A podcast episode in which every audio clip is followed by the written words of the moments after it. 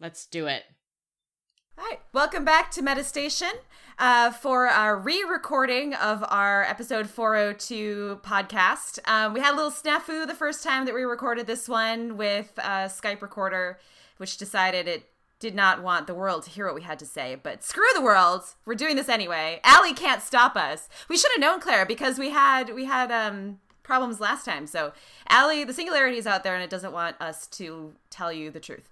Um, So I'm Erin. I am an English professor in Mississippi, and um, I think I can't remember last time what was the little anecdote. Oh, last time I asked, uh, we said, "What's the thing directly in front of you that you're looking at right now?" And the thing that I am looking at directly in front of, my face as we record is a picture of a raccoon wearing a brown suit. uh, hi, I'm Claire. I am a writer in Portland, Oregon. Um, and I am looking straight ahead at my shelf of board games, above which hangs a framed pair of paintings of Boris and Natasha. Excellent. And we have with us today a special guest co host, the great and wonderful uh, Joe Garfine of the Dropship The 100 podcast, as well as Cancer Gets Lost. Joe, would you like to introduce yourself and tell us anything else that is important, including what you're looking at? I mean, those are the two most important things. Thank you for the intro and for having me. My name is Joe, and I'm looking at, ironically, a book in my wife's office. Now, keep in mind, she's a forensic scientist. So the book is by someone named Clarke with an E, and it's called Justice and Science. so prescient. Maybe this is what ALIE is trying to silence. ALIE doesn't want oh us oh to God. know what's in that book. it's that's it. I would like totally to loan this book to Raven and Monty. Yes. Yes. I think they could use it. I mean, those are two topics that are definitely very relevant to what's happening in their lives. This point in this juncture in the show.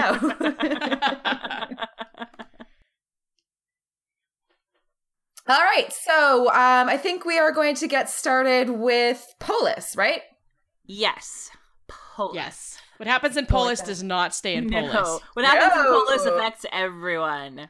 Yeah. um, so I think we started before we started where the episode started, which I think is a good place to start again, which is talking about our our biggest new addition to the cast from this episode, which is Ilian and all of the kind of expansion of the grounder world in terms of the different clans and the sort of look at the city of light ramifications that his character brings with him. Um I found that cold open so heartbreaking I mean, just like so, like I mean, it was in, in a weird way. I was kind of like, oh, it's nice to see ALIE again. Like, just because I missed Erica Cerra. like, not because I missed ALIE, but I just, Erica Cerra is so great, you know? Um, but, um, and it was, and it was interesting to see, um, to see ALIE interact with somebody who was like a stranger to us, you know? Um, but, but man, that, like, it, it, it never, it never stops making me feel sort of like, sick and creeped out watching ALIE make people do terrible things to themselves. Like like the the the disconnect between reality and her mind control. Like when you see that play out, it's like it's always it just makes me feel so like it's like I know he's not gonna die. I know he's like joining the cast, but I was just like, please don't cut your throat, Ilian. Please don't do it. Please don't do it. it was so freaky. Like it's just it's very the horror tropes in the whole ALIE storyline are are like on point. I will say this. I think that Chai, the actor, um, you know, I I've seen his two last names. I think on Twitter he goes by Chai Hansen, but that's not his last name.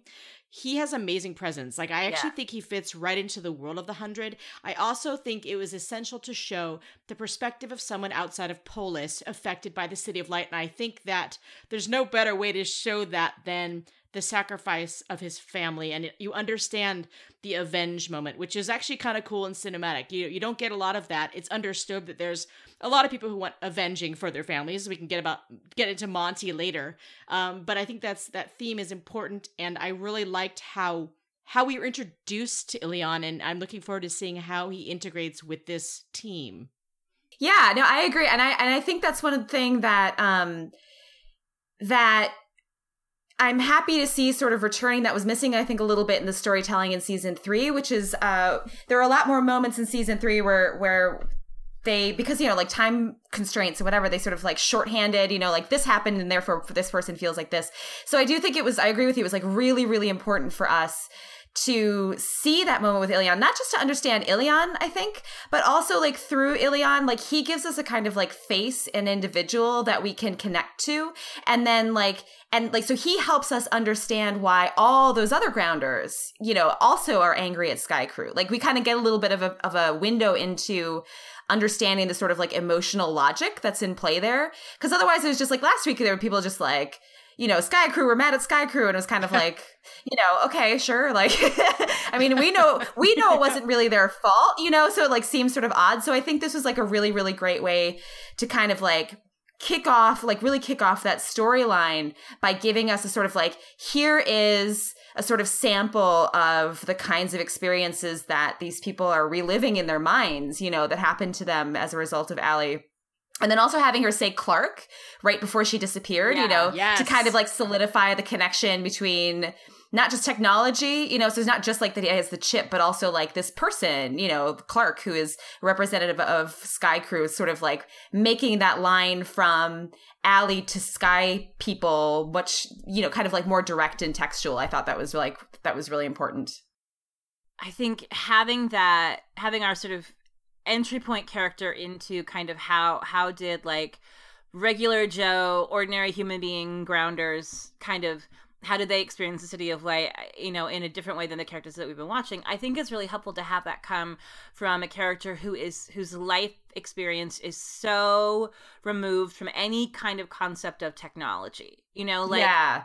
there's there's no lens in Ilian's life to sort of properly contextualize what ALIE is how she controlled people you know like the, the the mom calls her a demon and it's like that probably like it probably does feel like that to most of these people because they don't understand you know they don't know how the flame work they don't know about ais or things like that. Um so there's something kind of like ineffable and terrifying i think in in how they view this thing that happened to them and and they can't separate it from you know like they didn't have technology and then all of a sudden sky crew shows up and then you know and then the next thing they know this terrible thing happened and um and so i think having having it shown to us by somebody who's who's brand new you know who doesn't know these people has never met them has no positive experience with them that total absence of any kind of comprehension of technology makes it feel like Sky Crew has brought with them this sort of like incomprehensibly like terrible force. And so it makes it make a lot of sense. Yeah, and I also think like it's really important too that you know the setting that we get with Ilian, like his his life from what that little we've seen looks so different even from the Grounder clans that we have known so far. You know, like he's not he's not like part of an army, you know, and he doesn't right. appear to be a warrior particularly like he's living on a farm, you know, in this kind of like very looks like very remote area and um and they've got sheep you know which is kind of like the most peaceful of of uh, farm animals. Um and so they're living in this like a very sort of like pastoral setting. It's kind of like it's it's far removed from polis from these kind of like you know quasi geopolitical warring faction clashes that we've been watching over the last few seasons. So i think that also kind of makes that sort of drives home how how shocking the violence that's happening is you know like like this is a place where that kind of horrible violence doesn't happen or hasn't happened you know? He's not like a warrior who's been on the battlefield and has like 50 kill marks on his back you know? Um his family don't seem to be warriors particularly. So that just kind of like reinforces that that ALIE and the Sky People, as far as he's concerned, have brought something new to, into his life that wasn't there before. Um, so yeah, I also I I, I noticed this time when I was watching that his family there's like an old junker broken down VW bus in the background um, of his family compound, which I just like. I had this moment of being like it's like so hilariously like, oh, you guys were like hippies, you know, your parents like lived on a on like a a compound, like an anti-capitalist compound, and that's how you guys wound up surviving the nuclear apocalypse. There's I mean, your van. I, I it's a like... Dharma van. If you guys watched Lost, you would know it's a Dharma van. okay, all right, Dharma van, got it. I do, I do feel like the idea that it's a hippie commune ties in nicely with the psychedelic butterflies. Like yes, that is that true. actually would that actually feels right, and and that's also something. um you know, we're we're clearly meant to associate the blue butterflies with Octavia even before Ilian and Octavia kind of meet and come into contact with each other and the episode ends i think sort of setting up what i'm interested in uh, sort of what their kind of ongoing arc is together but um but it it was it was really interesting to me that that's kind of like you know the intentional choice to make him from that clan and to have the butterfly be the first thing that we see you know landing on his mom's arm in that very you know sort of gruesome juxtaposition. So i'm i'm really curious as to sort of where um you know where the story lands with the butterflies as some kind of symbol for like Octavia's relationship with grounder culture and how that sort of ties so like what, what the what the connection ends up being going forward between these two characters yeah and i sort of wonder if like the butterfly isn't you know wasn't kind of there as a symbol of lost innocence you know because like yeah yeah, yeah. the butterflies in season one wasn't she went to see she was with adam right when they found those. Is yeah. that right? And it was like it was right before Adam died, you know, and and that was kind of like the last the last moments of Octavia's sort of quasi innocence, I guess. And so I think maybe it was just kind of there to sort of tie us to like remind us or is it kind of like emblem of like of like Ilian kind of like losing his innocence in that way that that Octavia did. I have a much darker take on the butterfly if we'd like to hear it. Oh, absolutely. Yes. I mean, to me, the the reason that the butterflies like that is because of radiation, and I think that mm-hmm. maybe that the butterflies are migrating elsewhere because of the radiation. Oh, that is a really good. Up- yeah. Ooh, oh yeah. Ooh. Thank you. I'm done. I feel smart. Excellent. Unplug mic, walk away. I dropped the mic, but it's too expensive. I was gonna say, yeah, let's not let's not drop it. Just just gently unplug. that would be cool. Like I don't know. This is one of those things where it's like it would be awesome, but but perhaps budgetarily prohibitive. But like, how cool would it be if we just started seeing like waves of animals? You know, like stampeding away from the radiation because yeah. that seems like a thing that that yes. would happen yeah like geese going north of the winter you know or panthers or two-headed deers yeah yeah, yeah. or or pana pana oh my god a pana stampede that would be quite an episode oh my god make it happen they would have please, like four dollars left for the rest of the season, but man, that episode. so great. And then the rest of the season is just like the three people they can still afford to pay to act sitting in a blank room. like an extended Jaha monologue for like 12 straight hours. Yeah. awesome.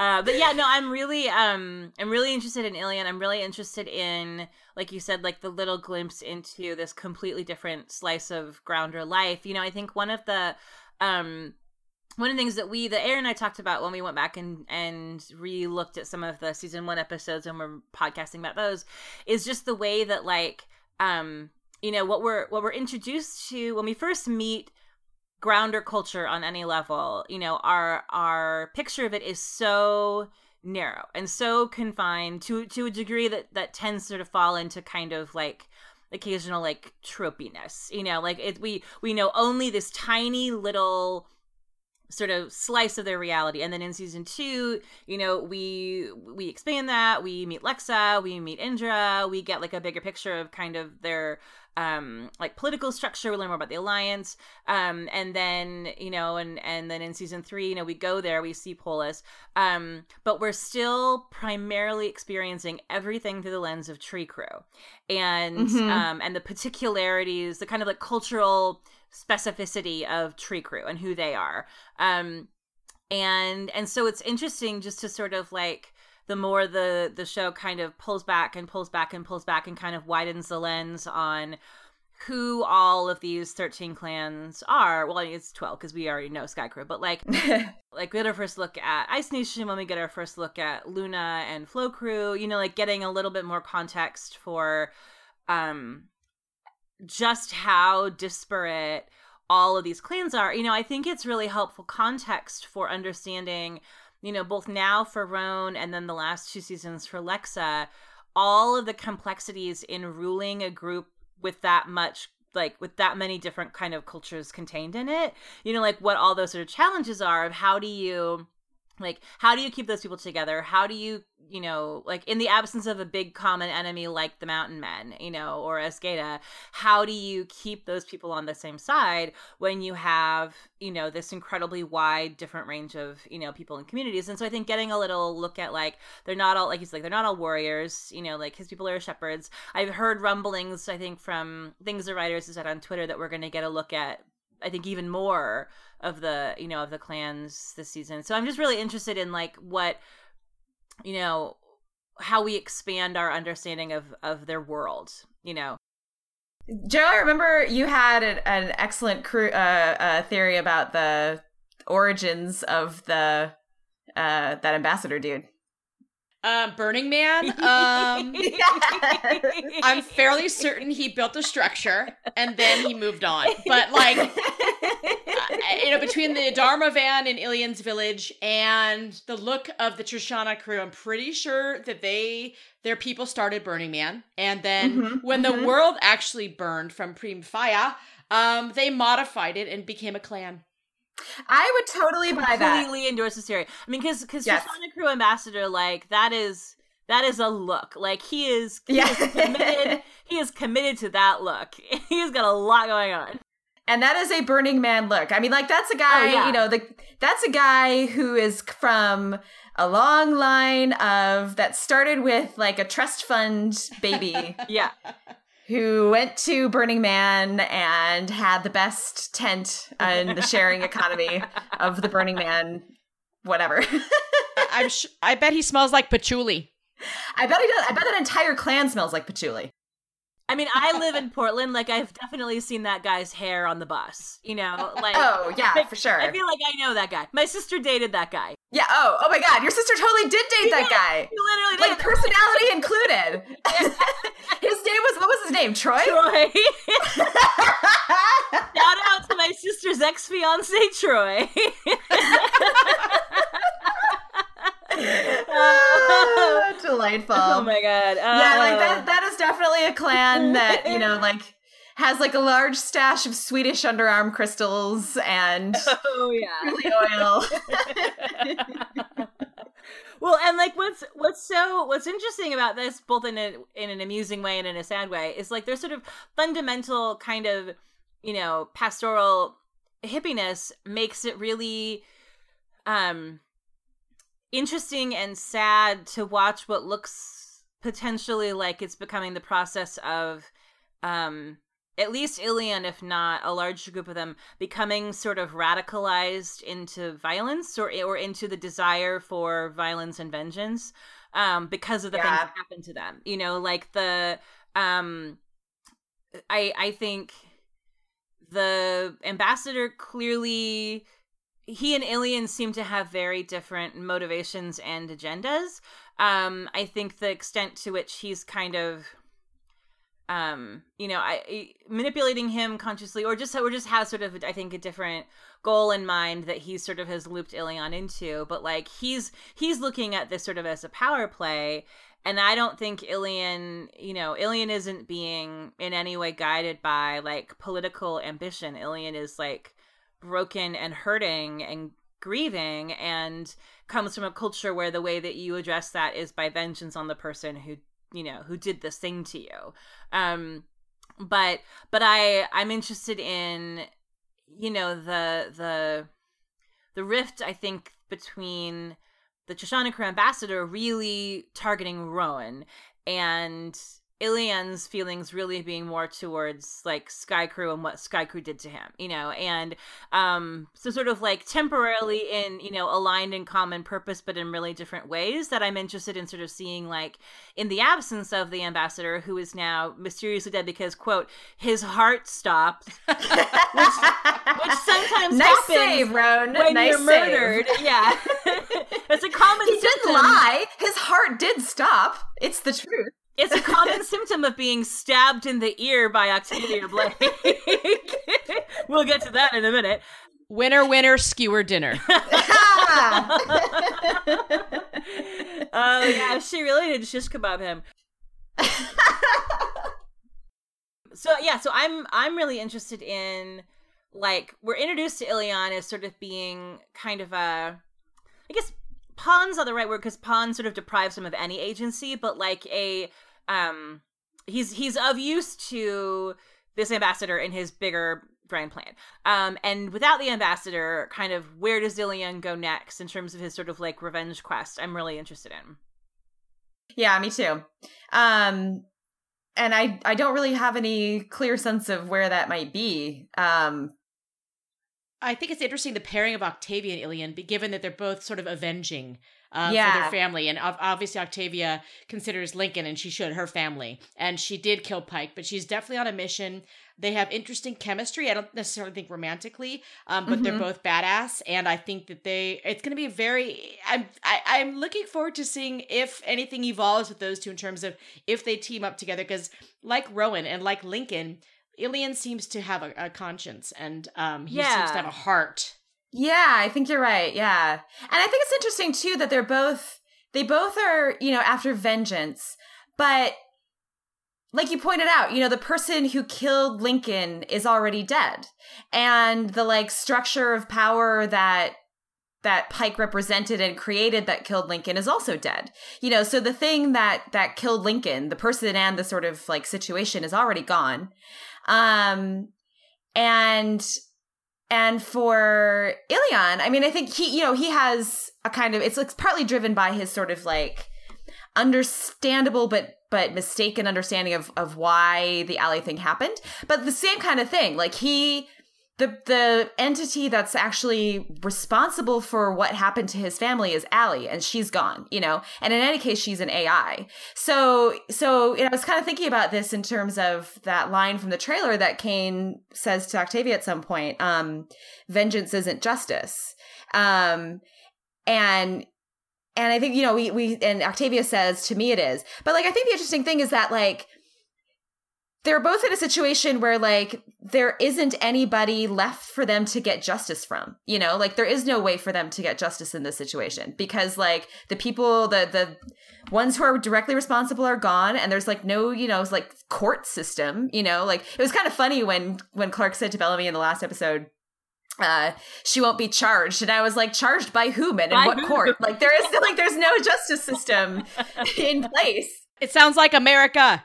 right i know i know. Just give it a few years. Um but you know so so they're both in a situation where they like they're i think and and they both seem like similarly like kinds of people who have a really deep innate sense of justice and right and wrong. You know they're sort of driven by the sense that like there is something wrong with the world that needs to be fixed. Um but there's no like system in place for to fix it. And there's no there's no like actual specific person or thing that they can do to get justice from you know? So i think i'm sort of interested in the way that that kind of like the kind of like inchoate feeling of like wrongness and having been wronged turns into this need for this kind of like undirected feeling of justice that winds up just kind of getting directed at whoever's around you know? So like octavia winds up killing that that um uh ambassador. And like that's not vengeance per se but it's being driven by those feelings you know? So I, I just think it's really interesting the way that these things kind of bleed together. Yeah. Well, and we we talked a little in the last um in the last episode, sort of contrasting, um, you know, Clarke Abby on one side and Jasper Octavia on the other, with like people who who address their grieving or try to sort of move through their gr- grieving by choosing death versus choosing life you know and yeah um, and I feel like this is sort of continuing to reinforce that that is shaping up to be Octavia's story. You know, is that right now Yeah. like, she is in a place where she is sort of she's dealing with her feelings about Lincoln's death by I don't know, trying to trying to assume some kind of control over death, you know, or something like that, you know, like using death as a tool, you know, and um and in a way that I think you know her sort of ongoing journey towards like who does that turn her into? Is that a person that lincoln wanted her to be? Um and at what point you know along the way and this arc does she sort of turn back around and realize maybe that that was not productive that wasn't a constructive way to deal with her grief? What are the forces that sort of pull her in that direction? I'm i'm i'm interested in in the ilian arc partly because one of the things i'm really hopeful about with octavia's story is that the the sort of deciding factor that you know when inevitably when whatever happens happens that makes her kind of um you know, if she ends up rethinking these choices or making different choices or sort of seeing what she's doing a little bit more clearly, um, when that person isn't Bellamy, like her relationships with other people yeah. who aren't Bellamy, where we're not sort of walking back through character beats that we've repeated, you know, like but her relationship with Indra, her relationship with Kane, her relationship as as she becomes Sky Skairipa, and then she has a little bit of maybe the kind of Wanheda thing where she becomes like a political tool, and then she's interacting a lot with Roan and Echo, I really, really, really want her to talk to Luna again. Like uh, that is that's yeah. a person that would be a really interesting foil for her. Yeah, I know. I know Luna comes into the Arcadia storyline, and I don't know where she interacts with Octavia, but that was such a that was such a huge, um, you know, for only being in that one episode, so much happened in in that relationship and in that kind of connection between the two of them last season that I would love to see again. But I'm just interested in like, um, who are the people in Octavia's life besides her brother who um who are part of this journey and shape it in different ways. And i'm just yeah i'm really i'm really interested in um in her her with new and different and unusual people her with other elements of grounder culture besides the the comparatively narrow slice of it that she's experienced with just tree crew um and kind of how that's all shapes her. So i'm really i'm excited for kind of where um where she's headed. And also you know she looks amazing Dude, her her her new hairdo is is on point as it was oh last season. Yeah, she's such a badass. I literally call it the the slide and slice. Yeah, because she yes, yes. down. Oh my yeah. god. I dig the upgrade for her and Clarke this season in terms of outfit. We need to yeah. get Raven a new Henley, and then we're good. Yeah, yeah, yeah. Yes, yeah. yes. But yeah, like Octavia, I this whole episode, I was like, "Damn, Octavia, girl, you can mur- mm-hmm. murder me anytime because you look Murder's Amazing. a really good look for her. Yeah, yeah. and whoever, it. like, whatever hairdresser she found in Polis to give her that updo is like, you gotta keep that person because yeah. it looks awesome. it was almost embarrassing how much I was like, "It's okay, I'll I'll forgive you anything because you just look so good." Seriously, that's a very busy salon. They need to take Clarke. They need to take Clarke. They need to take Clarke. Okay, when all this is over, Octavia, like when she calms down a little bit, she and Clarke need to have a spa day where they yes. go to the hairdresser. I was I was so ex- I was like elated when I saw pictures of um Eliza on Instagram with her new like short sassy haircut a few months ago because I I was so convinced we were gonna get like short sassy curls for Clarke, and I was so for it. And then I was like, God damn it. I mean like maybe we still will, I don't know. But um but I just feel like Clarke with short sassy hair would be like totally adorable. It would be. Which is, of course, your number one uh, priority when the world is going to end in six months. Exactly. to make sure that you look You have to look cute. That's I mean, the days you get to look cute are literally numbered, you know? Like you have to you have to look cute while you can cuz before you die there's definitely going to be some very uncute time. So, you know, seize the cute. oh man, it's nice to be trivial, you know? Yeah. It is. It is. and you guys, we're not making light of the apocalypse, we're just having fun. it's gallows humor. exactly very dark comedy. um, so Octavia, I think, was really, really fascinating this episode. Um, kind of like her relationship with Kane too, you know, because yes. I, I, uh, I, I know that like Claire and I, I think a lot of us when we when we saw the trailer for season four and based on like you know just just like the vague stuff that people say during promos like oh Octavia is gonna be an assassin you know she's a really badass she's really she's gone really dark you know all this kind of stuff. And we were thinking like we couldn't figure it out. You know, we were like, well, okay, well, we know that she walks out of that room in Polis, and then we th- we were thinking like she's gonna go off on like a walkabout. You know, she's gonna be like out there on her horse, like riding around and killing people. Apparently, we were like we couldn't figure out like who she'd be killing on behalf of, and yeah, it was, it was we're sort of just like okay, well, I guess she's gonna be out there and she's gonna kill for a while and then she's gonna come back. And um, and I, I said to Claire on Twitter uh, the night that it aired, I was like, I've never been so happy to be wrong, be, to be so wrong about oh, a prediction. Yeah. Yeah. In my life because like I I just like I really I think it's really cool I never would have predicted that she was going to stay in Polis and be an assassin for Sky Crew because it just felt like I was so convinced that like for her she was like she was done with Sky Crew, you know, she yeah. she didn't feel like she fit in. Um and I think it actually works because you get the feeling you know, I still don't know. I don't know if she like really identifies with Sky Crew, but I think she really definitely identifies with like certain set of people that she cares about, you know, and she's basically just like, I'm going to do whatever it takes to, you know, to protect those people, to protect their interests. And, um, and yeah, so, so that was like a really pleasant surprise to see that.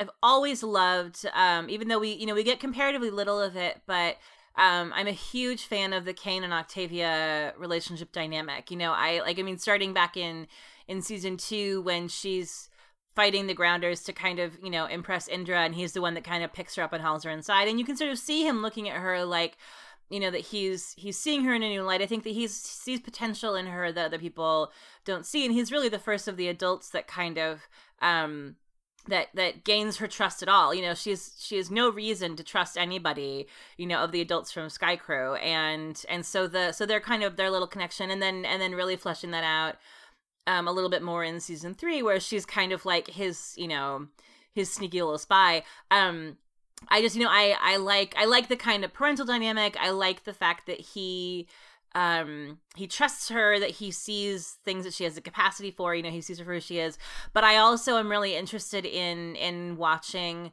um you know when she kind of like she kind of goes off the reservation a little bit in this one i think she's she's um, obeying his what he wanted her to do like a little too literally and you know graphically and violently. So I'm interested in kind of watching to see how um, how their relationship progresses.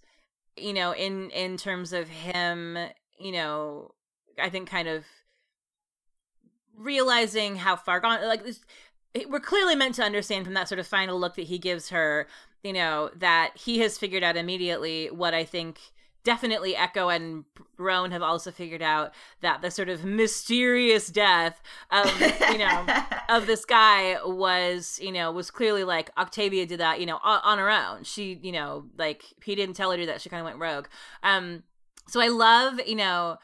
And I, I'm with you. Like I, in my head, I was thinking, you know, coming into season four, the two, the two characters that I was the most salty about what I anticipated their arc to be, and was sort of ready to not enjoy were Octavia and Jaha.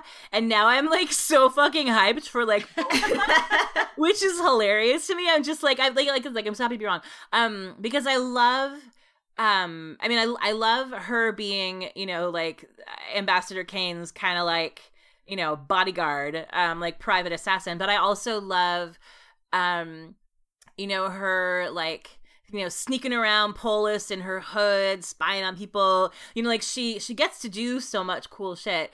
Um but i'm really i'm interested in in you know when the rift comes that we're inevitably i think heading towards between her and kane about the choices that she's making um you know kind of what happens after that how does that shape her and i'm also interested in like you know because it was it was it was a little oblique how that moment played out. Like, what does Indra really think about this? You know, like what does what does Indra really think about the choice that Octavia is making? Because it was a little, you know, when she tells her that she killed Pike, and I, and Indra kind of gives her the little nod, like, all right, you know, you follow the rules. Um, but I I just wonder, you know. I wonder if she's becoming the person that Indra was training her to become, or if at some point even Indra is going to be like, "Girl, slow your roll." I am here for Darktavia. It's like Yes. next season on Post Apocalyptic Arrow, it is Marie Avgeropoulos starring as Octavia Queen. Listen, I last season I came up with something that I thought was clever, which is called Blaking Bad. Okay. and I meant Bellamy last season, and obviously it's transferred to his sister. And I, I- you know, listening to you guys talk about Octavia, one of the things that I, despite the um, differences that Bellamy and Octavia have gone through and the beating each other up uh, emotionally and physically, I think that she stayed in Polis because of Bellamy. Bellamy is still Yeah. her family. Yeah. I think so too. I think so too. And I think she's very, very acutely aware that you know, like like Octavia understands exactly what's happening. She's very acutely aware that she needs the alliance to stay intact, the coalition to stay intact, in order for Azgeda to, you know, Roan to stay in control, so that all those clans don't turn around and go to Arcadia and kill her brother, you know, um, and her and her other friends. Like I think you're right, Bellamy is number one, but I think also you know Clarke and Raven and Jasper and Monty. Um, I, and I don't think she's really, like I said, I don't think she really cares about the sky people per se, but she is like, if I gotta stab a dude in the ear with a meat skewer to keep him from fucking things up so that you know the army marches to arcadia and my my my people like my specific people don't die then she's she's gonna do it Yeah. you know Yeah. um which i just like yeah i'm i'm down with darktavia. Like i just and and maria avgeropoulos just like does such an amazing job. Oh like that that like quiet intensity that she has i think is just it's working. Um but i also like i really i i thought it was really cool. I mean there's like there's kind of like i think it's interesting right? There's like kind of a little bit of a power struggle um like an unspoken sort of power struggle happening there or that gets introduced at the end when she does that with between her and Kane. Because like because she's supposed to be his um his like her his heavy you know she's supposed to be his muscle right? Um and she just goes rogue and does this takes this really extreme move which is explicitly what he didn't want you know that creates a situation that like he has to deal with um because she single you know like uh uh unilaterally decided that that was the best thing to do. And you know you get why she did it but at the same time like that's you know like if there's a chain of command and he's in like that's like kind of treasony. Um like if echo did that you know like think about like if this was echo and roan because i think there's like there's a lot of parallels between roan between echo and roan's relationship and kane and octavia's relationship and then also just between octavia and echo. Like if echo did that you know like roan would have her executed probably.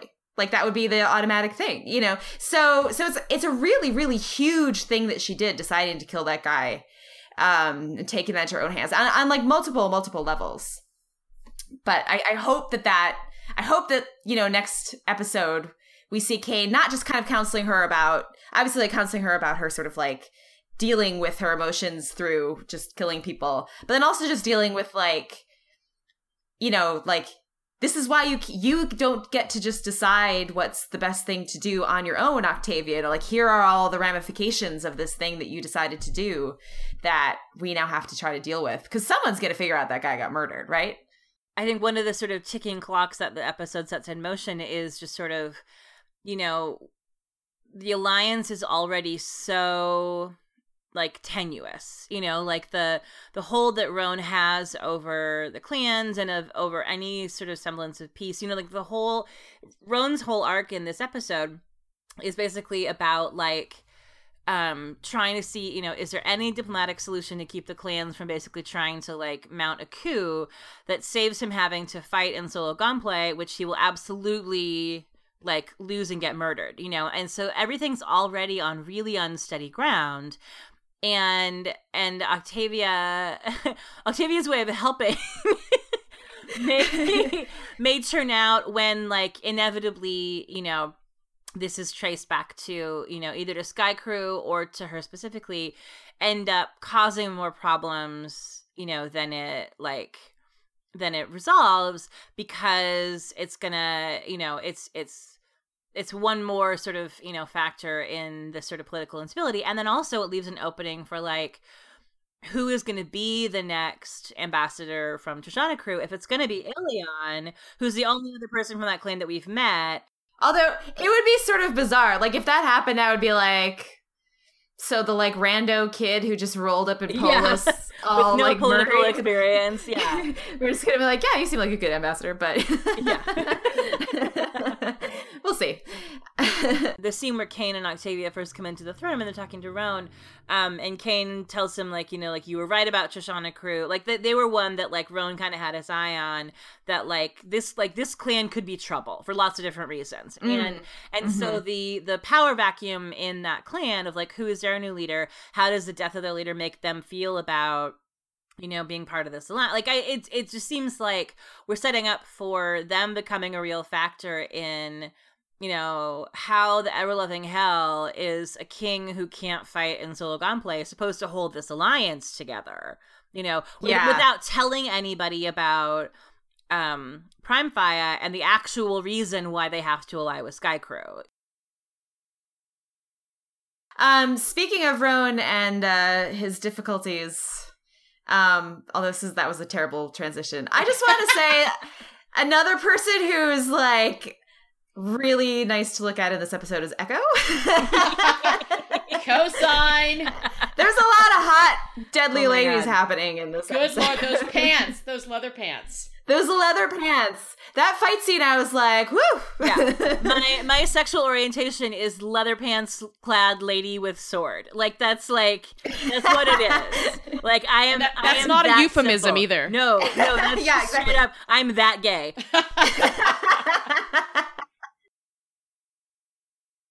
I, we talked about this a little bit last time. Like Echo is a character who last season I didn't, and in season like in season two and season three, um, I I didn't have particularly strong feelings about her, except that you know she sets some plot things in motion, you know, and so in in season two we feel positively towards her, in season three we feel negatively towards her, but I didn't feel particularly strongly um about like her as a person, you know, um. And um and then we went to Unity Days and we met Tasya and now I'm like I'm so invested. Sh- because she's disarmingly awesome. she's so Yeah, she's awesome. Yeah. I mean, she's this tall, statuesque model with these amazing eyes, and she's so sweet.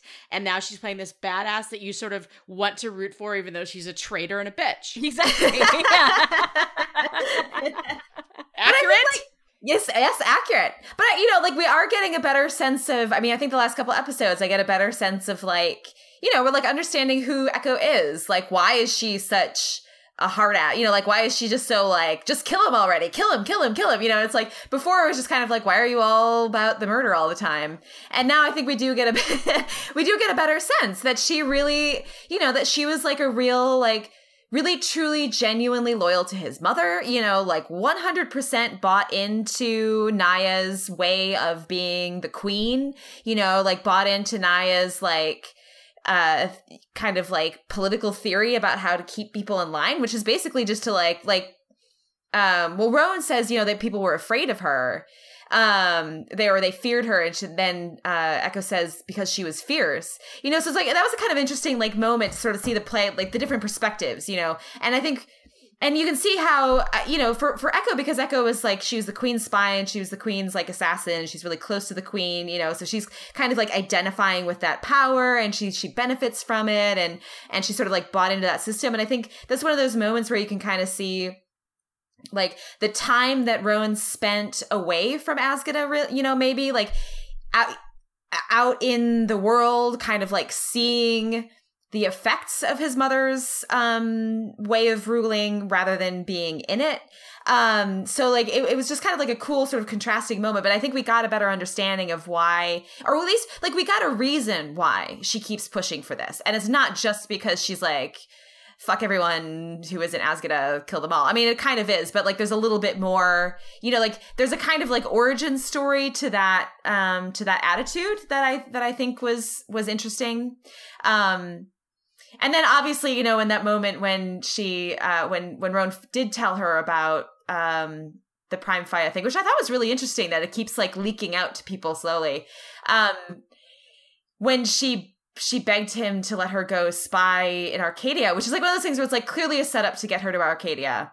Um, so that she can, you know, be in the storyline with Bellamy, so that he, so that she can fuck shit up, but she can also so that her like her, you know, sort of like xenophobia and Arcadia firstness can be challenged. Um, but but I thought it was like kind of like I I, I, li- I really like how they keep having people be skeptical of the end of the world story, like in a logical way. Like, of course, Echo wouldn't believe that story because, of course, that's the kind of story that Sky Crew would make up to save their asses, you know? Right, right, right yeah. Just like, of course, Bellamy didn't, you know, wasn't like automatically like, oh yeah, ALIE was telling the truth. He was like, we should maybe have Raven check on that first. Because Echo didn't take the chip. Echo didn't experience the City of Light. Exactly. Yeah, yeah. She wasn't in there. Like, she didn't really. Yeah. So, so she has like no reason to to believe this stuff and she i think you know you can tell like uh, she's she's a spy right so she's always paranoid um so i thought that was like really i was kind of cool and I, I i look forward to that storyline i look forward to her sort of like awakening into this kind of like whole other world of truths that she's been really um sort of insulated from. Yeah. Which is you know it's kind of weird it's kind of interesting to think about like like such a like strong and confident and and like commanding and um and and stabby person being being kind of sheltered but in a way she is kind of sheltered you know and that she hasn't she hasn't experienced the world outside of this one kind of point of view very much so yeah, I'm excited about Echo. I am, I am too. too. because of the Bellamy of it all. I think it's fascinating given their history in Mount Weather, uh, that she was a traitor, uh, you know, in season three, and then at the end of uh, 401, when she, I was very surprised that she asked him if they could trust each other because she's the one who sort of, you know, screwed everything up. Yeah, yeah, and yeah. is very yeah. stabby and murdery. like- and even if it was a device to get her to Arcadia, I, am looking forward to two things. One, her reaction to seeing the Ark and the technology. Yeah. Uh, and two, you know, what is going to happen with Bellamy? I don't, I, I really don't see a romance, but I see it being very interesting in terms of the future of them working together. I feel like more than yeah. Roan, that Echo is the linchpin. I think so too. I think so too. Yeah. And it, because I think, you know, I don't know. Echo's really fascinating, and I, and I don't know if I could put my finger on why, but I get the feeling that Echo's the kind of character who, as soon as she is convinced of the problem, she will put all of that energy and passion and commitment and drive that she has into helping them solve it. You know, um, because I guess because she is just like so like whatever is the thing that she feels like is the best thing to do that that, that she feels like she, it's her duty to do she's like so so committed to it. So like Roan's the king so she's committed to Rowan you know? Right. So yeah so I'm really interested to to kind of watch that encounter. And especially you know to have Bellamy re-encounter her now that he's kind of he did what he did in season three and he's like come out the other side of it and and now regrets it and is processing. He's beginning i think to understand and process the reasons why he did it. And i think that echo i will sort of make him confront those reasons in a new way you know? Um and i and and i think they could really sort of help each other break out of kind of like ways of thinking about themselves and the world that they have had that are no longer no longer really work you know? So i i just like i'm really fascinated by that dynamic. And i i agree with you joe. I don't think it's i i don't really see that going romantically particularly but um but it's like a relationship that i'm really sort of like looking forward to seeing more of. Right. Something that i think is really has been interesting about um the last couple episodes in um both in in echo and then just kind of in the um sort of expansion of the world is we're getting we're getting a much richer portrait of um of Azgeda than we got really in season three, and I think part of that is like like you said, Erin, like us getting a um an understanding of why Echo is loyal to Nia and why she kind of believes the, the things that she believes, but an interesting kind of, I guess, like kind of secondary piece juxtaposition to that um, comes all the way across the storyline, you know, in the farm station plot, where we see um the ice nation people who have who are you know invaded this in farm station and have moved in there um that they have a really they have a much more complicated relationship with the notion of like roan as their king because they don't really see him as being like pure as Azgeda because he was gone for so long, you know, and so so Roan being this kind of like you know, in a way that sort of like Lincoln was this kind of creature of both worlds, um, and how you know, like the there's even within Azgeda, who we're introduced to in season three as this kind of like homogenous block, you know, like that they're all just yeah, like, all murder all the time, you know, and right, and and now I think we're getting a really we're getting a stronger picture that um that they're really not you know that there that there's a lot even even within just Roan's own clan there are a lot of forces sort of pushing at like um instability and you know making things sort of more complicated you know and and echo i think i think it's gonna be really interesting to see whether echo coming out of her little Azgeda only bubble um is sort of being in the outside world with other, other different people changes her in sort of the same way that it changes roan. But my feeling about echo is like once once they reach a point where she because like her her primary allegiance is to her people and i think once they reach a point where whatever it takes to get her there where she realizes that actually yes the thing that she has to do to help Azgeda and help her people survive is jump on board with what Arcadia is doing then i think she's going to be like ride or die. Yeah no i think that's right. I think that's right. As soon as she's convinced that that's what needs to happen to keep her people keep it, people going or keep people alive, yeah, she's gonna be like all in. Yeah. yeah. so, uh, Claire, would you like to take this opportunity to scream about Cabby for a little while? Oh boy, I sure would. Thank you. I. Um, my feelings here are are threefold. So, um, so so part one of this is I just need to just sort of straight up do some screaming about how like like I just I love this relationship. I love those two characters so much. I felt like the I mean it was just like it was it was hot, it was beautiful, it was so amazing and moving and I was just full of flail. and please don't ask me to tell you how many times I watched that scene because it is an embarrassing number that is a lot but um so so just on on one just pure shipper trash level i was like beside myself with with the fact that like a that it happened and B that it was so well executed and just was full of loving feelings and wonderful and whatever. Blah blah blah. You know, um, on on a, on a sort of secondary level, underneath um, I I do shut up, Erin. I hear you laughing at me. it's a laugh of love. I know, I know it is.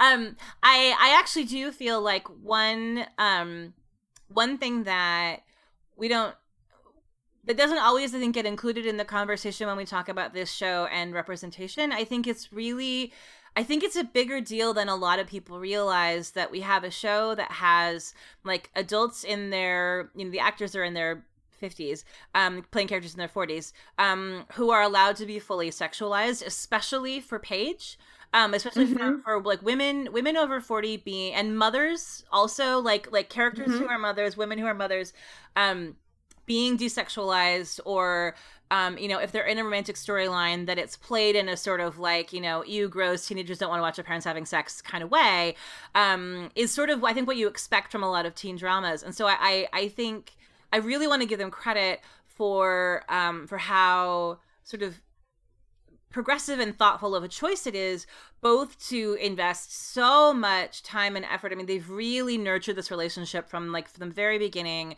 Um it's been this sort of beautiful organic growth and and so it was just it, so it was exciting again like on a sort of flaily shipper level to see it you know consummated like this but it's also you know the way it was shot um like lingering so much on their skin on their bodies. It was like very you know it was so like it was just wonderful. And i think that that's like you know it, it's awesome because it's just like this is a great sex scene and it's really hot. But it's also important because of like who these actors are and and how Hollywood and how television and how like network television for teen shows tends to treat um, the characters who are mothers. Um, yeah. So so I just I think that's I think that's an important thing to say to give them credit for that. And then on this sort of like um, on a kind of narrative level, you know, one of the things that I think is interesting and important about this is like you know like on a um it there's there's no there's no plot reason for Abby to stay in Polis and not go back to Arcadia with Clarke and Bellamy except to have sex with Kane. So like, which, which, I mean, again, on on Flaley level, I'm all for. But narratively, it's like that's her storyline in this episode. I mean, and because what we see from the trailers and everything from next week is that she's really entering in a big way into the science, technology, medicine storyline as like Dr. Abby, you know. But but so but so in this episode, her whole arc is about her relationship with Kane. You know, Kane has sort of a secondary arc with Octavia with the politics stuff, but Abby Abby is there for the relationship with Kane component. And the reason I feel like that's so significant is because so much of, you know, their two scenes together um is about her moving on from Jake and with a really I think sort of particular and specific emphasis on Jake's rings. And I think part of the reason why in this episode specifically that matters so much is that this is like this is a really i think beautifully jake griffin heavy episode you know we get mm-hmm. so many references in the other half of the storyline um, with the arcadia stuff from clarke from jaha from raven um, you know people talking about what happened to jake how he died you know these reminders that like the story was kicked off for us in the beginning by Jake's execution because he had discovered a threat to humanity that he was keeping secret. And so um, the parallels to what Clarke is dealing with right now are all over the place. And so I think um, you know, I think having Kane that really that just like beautiful moment where Abby is kind of like awkwardly hesitating a little bit about putting her rings back on, you know, and and which sort of indicating so like she took the rings off to have sex with Kane, she puts the rings back on to go back out into the world. Like so that's there's like a story in that, you know. Um like her relationship with the rings is kind of already shifting. But then we get him being the one that puts them back on her, saying Jake is a part of you. Um and part of why I think that's really beautiful and significant and and I think adds a big piece of narrative weight um to that storyline for Abby is that I think what we're getting in the Arcadia storyline is all the ways that Jake is a part of Clarke. You know, so reinforcing that like like all the ways that Clarke has pieces of her father, all the ways that Abby has like um you know that that she holds Jake within herself and that whether she's wearing the rings or not that he's a part of her, you know, part of her life. Um my only real I I guess sort of um, and not a negative, but my only guess thing I, I would have liked to have seen more of is the scene at the end where they're saying goodbye feels sort of weirdly like truncated. Like it felt like maybe it cuts very abruptly and she doesn't say anything about the rings. And so my only kind of like you know, this happened last season with Jasper taking the chip too, where you have a character who makes this sort of like monumental decision that completely changes the arc of who they are as a character. And and if we don't get to like see the moment where they make that decision sometimes there's pieces of that backstory kind of missing so like and i think you like you and you can get there like with jasper and the chip you can get there you can understand like why he did it and I'd be taking off the rings. It's like it's set up for us early enough and subtle enough that like we get it, we get it. Um, but it is something where I feel like hearing her say something about it, hearing it acknowledged, um, you know, or even just sort of like a little bit more of like uh um I yeah, just something something a little bit more textual besides just like he notices it and they I mean they have that kind of and, and they both do a lot like non-verbally you know like there's a lot in the eye contact and and they're just such beautiful actors. But um so that's my only little place where it's like i wish we could have just tapped a little bit more at like her getting to say you know like this is why i made this choice. Um but other than that i i am just i am just a puddle of feels about kane and abby and i am just so in love with their love and feeling lots of things and i would love to now hear what you guys have to say about it. I i like i like that they finally got together. I think it was really earned not mm-hmm. to say that other relationships on the show have not been, but I feel like everyone is rooting for these two, who in season one were not necessarily our heroes, right? Um, who've both been put through the ringer and hell and back, um, and have interesting redemptive arcs. And they are respecting the youthful leadership now and working with them. And you know what? They deserve love, God damn it, and they got some. yes. And you know what? No one's gonna begrudge them for that. The world is ending. Whoever gets some from the next six months or two months, you go You know? Yeah, yeah, yeah. Good for you. Get yeah, it. I just Get I it, do girl. I do agree, Claire, that the touchbacks to Jake Griffin were very sweet and significant throughout this Mhm. episode. Not just with the uh, Kane and Abby scenes, and we'll get into it later. But you know, Raven and Jasper. There are a lot of mentions to Clarke about her father, and not necessarily in in necessarily positive ways, but it really is startling to see Clarke Griffin in the beginning of season four in the same position as her parents. That she's turning into them, but for the better in terms of her leadership. Yeah, yeah. And I can't remember if I said this, um, if we talked about this in the part, Claire, that you and I recorded that got saved, or if I said this during the part that got lost before. But I, I do think so. You know, you're saying like the only reason plot wise Abby is in Polis's is to bang Kane, which is which is plot wise true and beautiful. Go for it. Godspeed. Yeah, no, I mean, like you know, we all want we all want our our sex to be plot relevant, but it, it's when it's when it's also the entire plot, then that's good too. Um, I think that makes it count as porn. Uh, but I do think that Abby. I mean, I, I think that there's a little bit more. I, I think there's more going on for Abby in this episode than just banging Kane. Um, um, I mean, like not not in terms of plot, but I think that one thing that this this episode does, not just for Abby, but for all, almost all of our characters. Um, but I think Abby, you notice a little bit more because she's not doing anything else. But I think what this what this episode does with with the Jake references, and then also like so the two th- things that we besides banging Kane, I'm just gonna keep saying that. That's Banging actually the Kane. working title, second title of the episode, Banging Kane. Banging Kane. Oh my god, Erin has her sound effects back. Kill Oh, me no. now. I totally forgot the first podcast where I had the sound effects where was was the uh, trailer podcast, and so I told Claire that when we started talking about her speculation about when Kabby would have sex, I was going to play that You sound did. effect. You did tell me that, and I forgot about it until just now. And then and I you- did too, and then I looked up at the thing and I was like, ballpark sex. Okay, let's go. Okay, wait. Is that because she finally rounded rounded and got home and slid into home? Is that why? Home run! Good Thank job. you. Oh my god. I think she hit it out of the park. I think she did. I think she did. Um, I could make some other much less appropriate jokes about bases and things, but I'm not going to. Uh, so, um, okay, where was I before that went off the rails? Uh, anyway, so so the reason that she's in Polis, besides banging Kane, last one, I promise. Um, so we get the, you know, we get the rings. We get talk about Jake, which is a reminder of who she was on the Ark and who she was when this when the story began like that those are all reminders of like here's the event that kicked off this story you know here's here's kind of like the backstory for abby griffin and, and some of like the kind of like uh, like really formative events you know like losing jake and the kinds of and the, the sort of things that happened in season one as a result of that um, these are all sort of like core aspects of abby and then we also the other reason that she was in polis i mean there was another plot reason that she was in polis and that was because she was staying there as roan's doctor um, and so i feel like what we were getting with abby with that stuff is that we were really like what they were doing is they were reintroducing us to Abby as a character. You know, this was like a kind of moment where the show was going like, all right, you know, like here's where she started. Um, here's who she is, who's who she was at the beginning, her kind of like core. Here's her like main, her other main sort of skill set identity is as a doctor.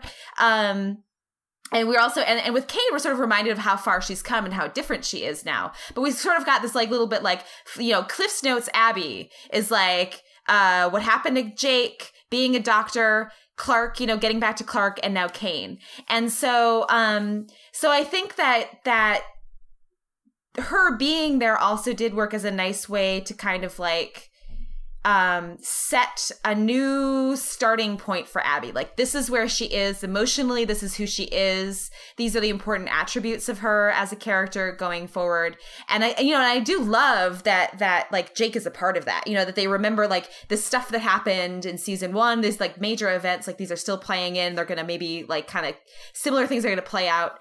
Um but I think we got that if we want to like transition now to Arcadia, um, because I think we got a similar kind of like reintroduction to um to a lot of other characters. Like I think for for Clarke, you know, some of those Jake references for Clarke. Obviously, the Jake references for Clarke are very very plot relevant as well. You know, like it's it's oh, yeah. keep coming up because it has to do with like what's going on. But I think with, they also f- kind of function in a similar way where they're reminding us, you know, like this is who Clarke was. This is the event that happened that landed her in the skybox that landed her on the ground you know that that was like and then you know it, possibly a more formative event for her even than for abby that losing her father and the reasons yeah. why it happened and the way that it happened like this is this is huge for her it's an enormous part of who she is is her sort of feeling of like of um of who her father was, you know, and what she would have done in his shoes and what she tried to do for him.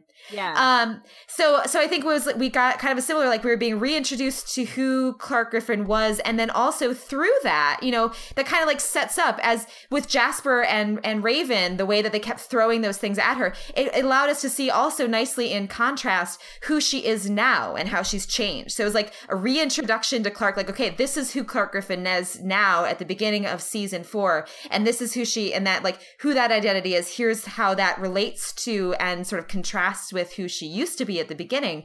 Um, and I think we got a little bit of that with Bellamy as well. We kind of got like reminders of like you know, core Bellamy, you know, like you put him in a room where there's a little girl who's going to die. like 100% of the time, Bellamy is going to save that little girl. Like every single time. He's not her sister, but she is his responsibility. You know, like if there are people that Bellamy, like in front of his face, he's never not going to make that choice. Um, and, and, the, you know, and I think we got like, you know so that so that's like the core bellamy i think we saw some of the ways that that changed in terms of his confidence in defending that decision when he came back and sort of just like owning up to the consequences of it and saying like yeah that's a decision i made. It has these consequences you know like um as well as his sort of you know even even him sort of like listening to feedback from or listening to the cases being made by the other people on his squad and the kind of like way that he was the the tiebreaker but it was a tiebreaker right? You know he's kind of listened to both sides. So you see him kind of like emerging as a leader but but you know like in contrast with season 1 Bellamy who was hiding things from people who was lying who was manipulating people not you know listening to them not like sort of he's he's evolved even though that core of compassion and heart will always mean that i think he will always make that choice. You know he's sort of evolved away from that. So um yeah and i think we, you can see a little bit of that too with raven. You can see a little bit of that too with jaha. So it's we kind of like this this episode i think one of the reasons that I love it so much, like it moves the plot forward, but I think it also just really, like, in a lot of ways, this is an episode that just kind of pauses a little bit and says, like, all right, we're going to like reestablish who these people are, what's important to them, how they make their decisions, why they make their decisions, the emotional state they're in, the needs that they have, you know, like we kind of like got to relearn them so we have some some feeling for what the kind of emotional stakes and character stakes of all of these events are going to be. You know, something we talked about uh, a little bit when we were um, recapping last season, like one of one of the things that I think gets got gets lost when you try to cram in sort of too much plot is that you're you know you have all these sort of you have high stakes plot pieces moving around the chessboard but the thing that makes you feel those high stakes is the emotional investment in these characters that we love and how the big things that happen affect them emotionally and their relationships with each other. So it's not like it's not just that like the apocalypse is coming and it's terrifying.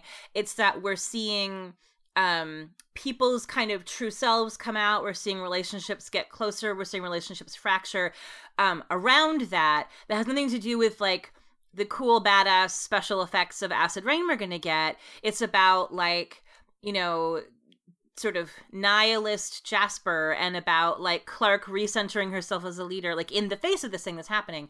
Um and i and i think just to sort of to to ping back to the um uh, to the Jake thing for a second, I think one of the things that's really beautiful about Clarke in this episode that I, I think I think they made sort of textual and clear in a really poignant way that they haven't done before is that we saw all of these different ways in which she is both her mother's daughter and her father's daughter. Like in yeah, it's so yeah. moving. Like where where she's um you know where the you know the the choice that she makes at the end is kind of a little bit of both of them. Um and the things that she does along the way you know she has abby moments she has jake moments.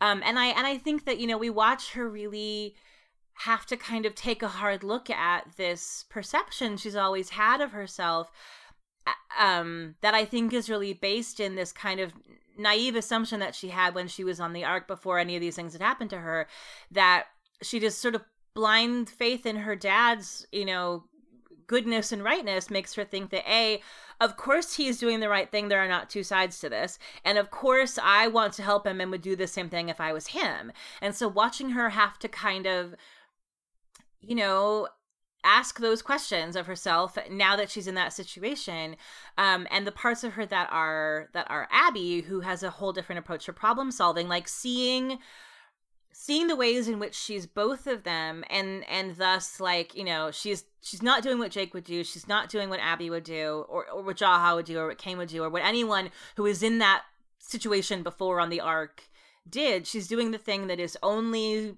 clarke because she has you know sort of both of these sides in her. And i just like um you know like as like as somebody who's lost a parent and and thinks a lot about the ways in which you know a parent that you're close to who died like the ways that you are and aren't like them but also in this very like um in this very strange way where like when you when you love somebody that much you can't always see them clearly. You know like i think i have i have a clearer sense of the ways that i'm like my mother and the three-dimensional person that she was now that she's been dead for nine years than i did when she was there in the room with me you know because because she's my mom and i loved her and i couldn't i couldn't like i had no narrative distance you know? Yeah.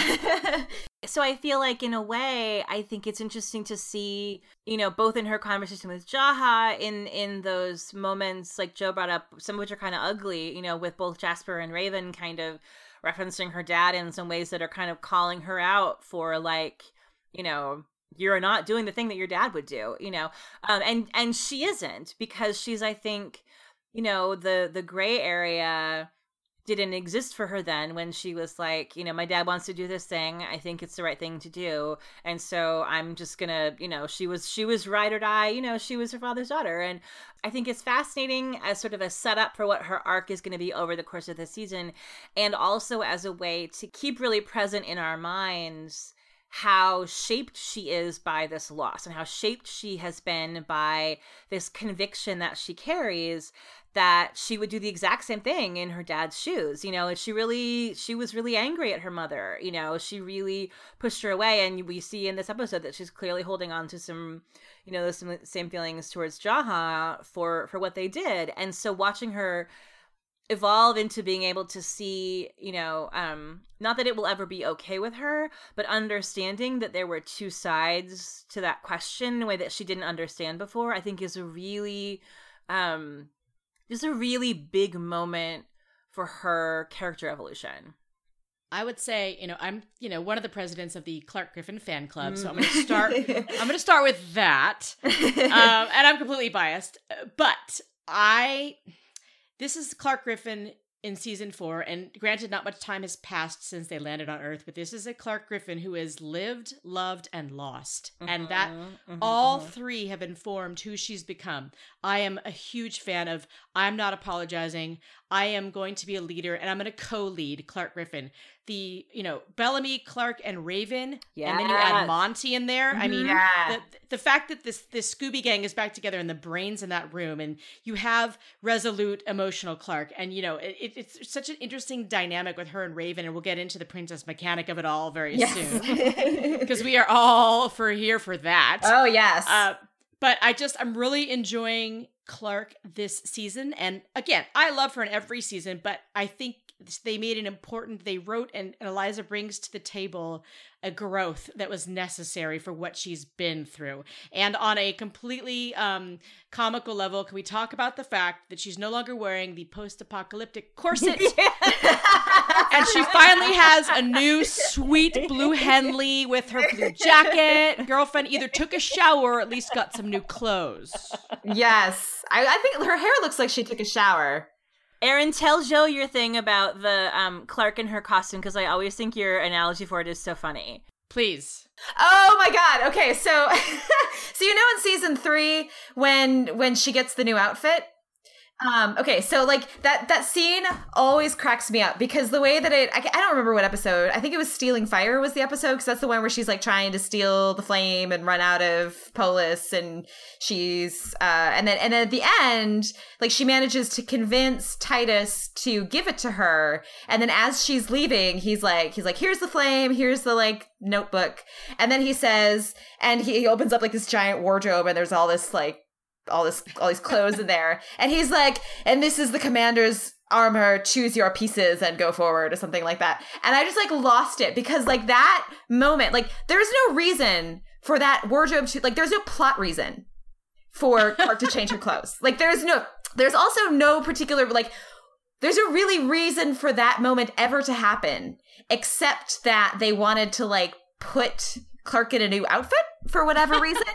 and like, and I, the reason like it was so funny to me is because what it felt like is like if you're playing a video game, like especially like a, a role playing game type video game, like that moment happens when you finish a level and you just beat one of the big bosses and like you know like you just beat the the the boss and he's dead and there's like you know kind of like celebratory screen and then the little thing pops up and says you unlocked commander armor. Plus five strength plus five wisdom minus five like sadness plus six uh strength plus flame add it to your sword. Um so like it felt very much like this moment where i was like cool i unlocked a new level and i can like put my character in a new outfit if i feel like it because this is like a nifty little like thing that they throw you to make you feel good about having beaten that level Titus is like the NPC who's like, "Congratulations, you've unlocked Flamekeeper." like, exactly, exactly. I'm not complaining because she wore she wore Lexa's clothes fantastic. well. Oh yeah, yeah. She looked great. I mean, yeah, no, like I I was a little concerned because I, you know, I, like it looked awesome. That was one of the, the corset I was always like, is it pinching your boobs? Because that seems That's, like it would be yeah. pinching yeah, I feel like my my position on corsets is really conflicted because like on the one hand, I I'm really gay for women in corsets, but on the, but on the other side, as like as a person who understands how television is made, I'm like, you're spending 12 hour days. Like in in the thing where it's like, can she sit down? Can she eat? Like, is she miserable? Like, I'm just like like on on just a very Yeah. primal level. I'm like I'm like my boobs are concerned for Eliza's boobs. I know? also I'm not really clear on how that counted as armor. Like, you know, there was like large portions of her body that were not significantly protected by that corset. Although I suppose perhaps like maybe it might be very important. I think it would probably be very important for commanders to have good posture, and it would be good for that. You know, like it keeps your back straight. posture. Like Lexa wasn't Oh, Lexa a has corset, amazing posture. But like Lexa, That's like true. like the the corset was like implied. Well, you know, like maybe she wore it as like a kid to like teach her to have that good, so she didn't need to wear the corset anymore because she wasn't in Yeah, posture yeah, yeah. training. Because she didn't Yeah. fucking Listen. need it. Yeah, For Clarke, it's just hashtag good earth cleavage. It That really- is true. and That I, you know true. what? And like that makes it like that makes it hard to be mad. I don't think anyone is. no, She's got she's still got some good earth, earth cleavage in the Henley, but it's true it is not as good Yeah. as the uh, corset cleavage. R.I.P. corset. Maybe she kept you somewhere for special occasions. But We'll also see it again. hashtag free Eliza's boobs. yes, yes, that is true. I don't think Eliza has any problem freeing her boobs. I'm just gonna say that. And by the way, that's not an insult. We're friends. I'm No, no, being no, funny. Yeah, yeah, yeah. Just- Ugh, I love her. Can we talk about Princess Mechanic? Yeah. Yes, please. Oh man, what I am so happy. I'm just so happy to have those two have significant screen time together again this season because I just Yeah. I mean, they got- let's talk about Raven. Yeah, I've never been angrier by the way at Jaha than when he interrupted the Princess Mechanic conversation. Like that was a bridge too far. I think that the girls were just as annoyed as you are. I think so. Like it's like that annoying drunk uncle who comes in in the middle of your game at Thanksgiving. yeah, yeah. You're like, oh my god.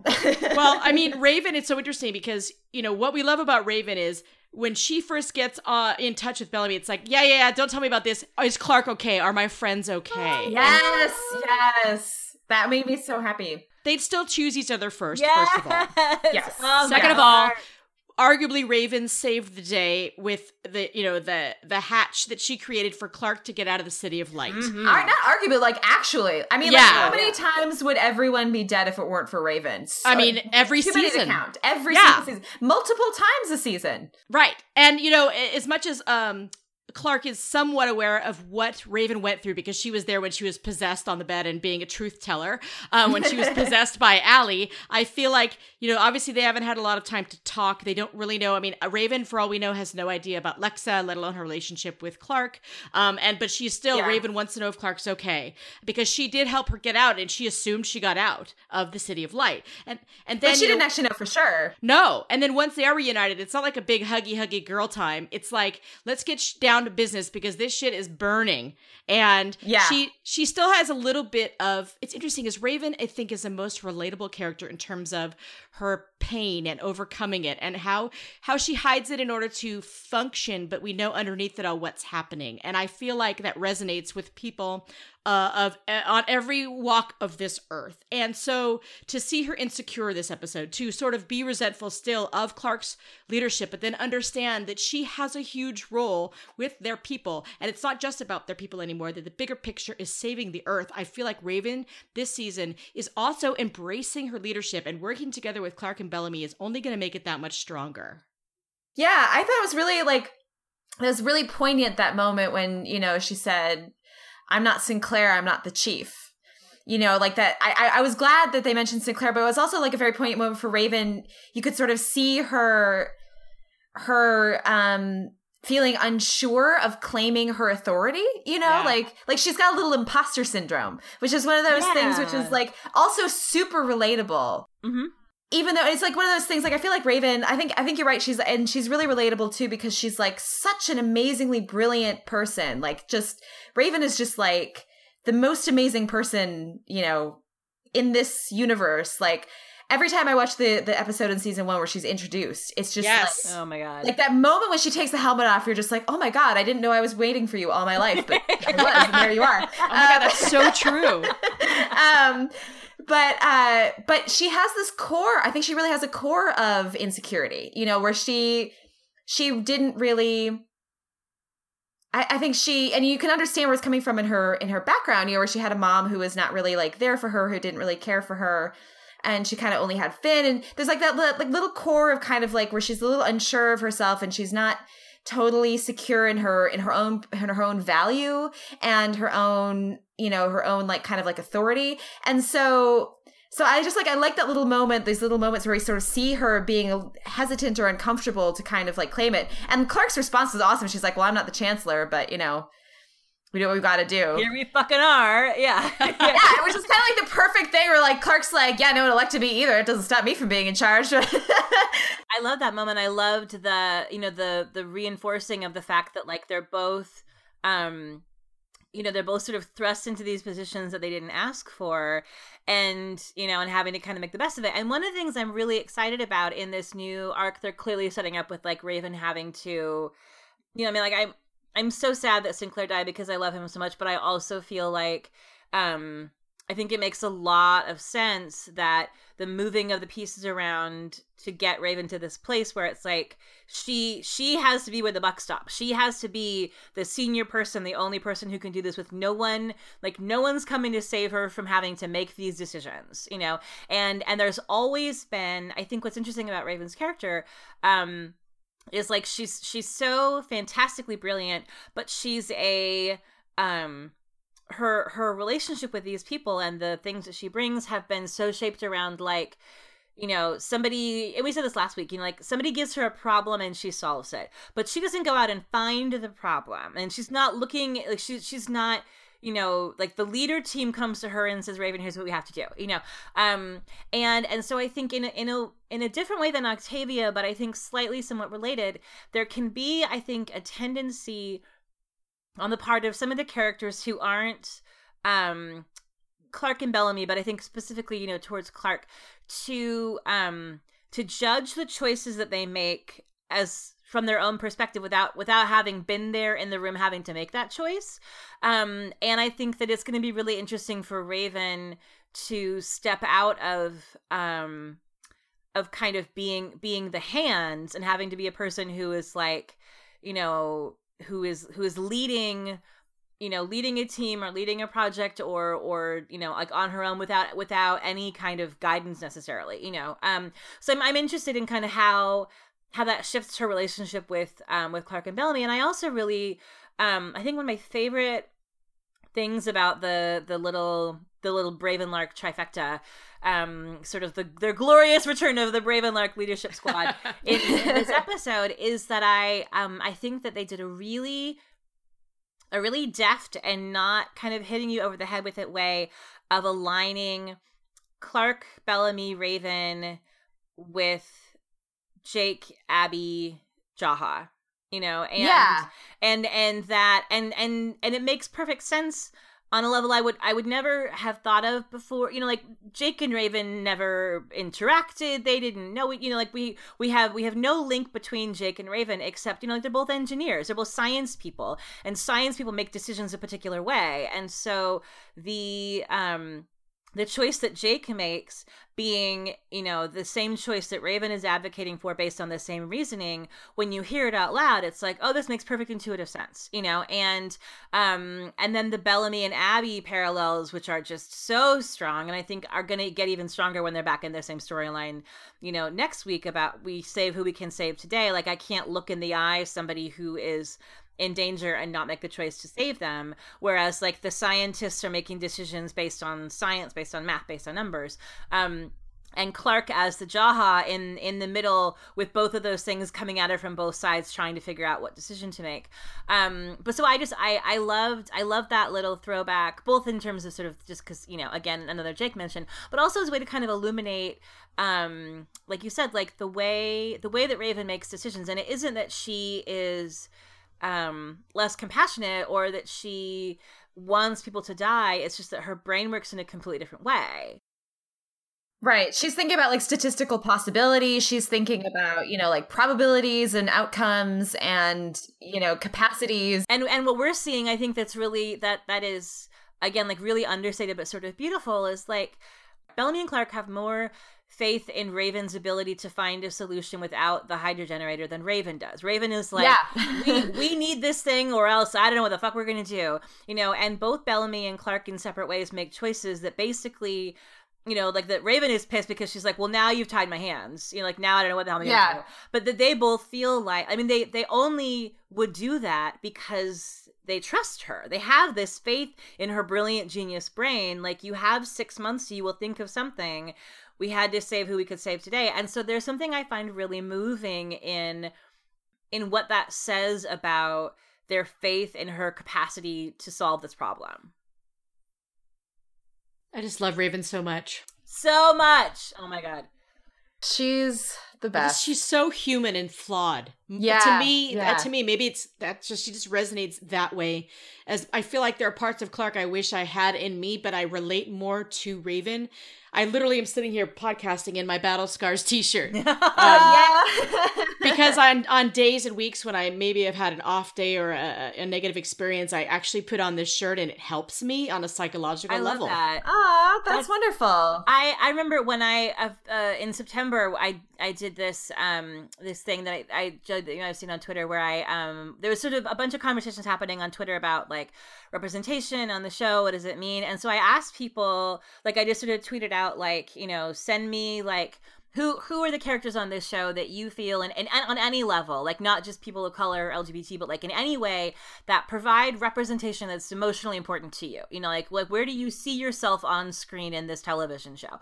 Um and um and like and like 300 people resp- it was amazing it was like i was an avalanche but the number of different like like not just like the sheer volume of people who said raven but the different reasons why and the different things about who she is that they keyed into like like people who have lived their whole lives with chronic pain and and really felt like this is a really accurate depiction of what that looks like you know and um and the emotional impact that it has on you. Or um you know or people who had um you know been through the trauma of trying to recover from an injury and and you lose you know and even even if you recover and you're okay again that there are things that you can never do the same way and it sort of haunts you you know or um you know and and the depression of that or dealing with or trying to deal with grief by finding wanting to find a way to kind of like erase it you know like like the relatability of raven's choice to take the chip.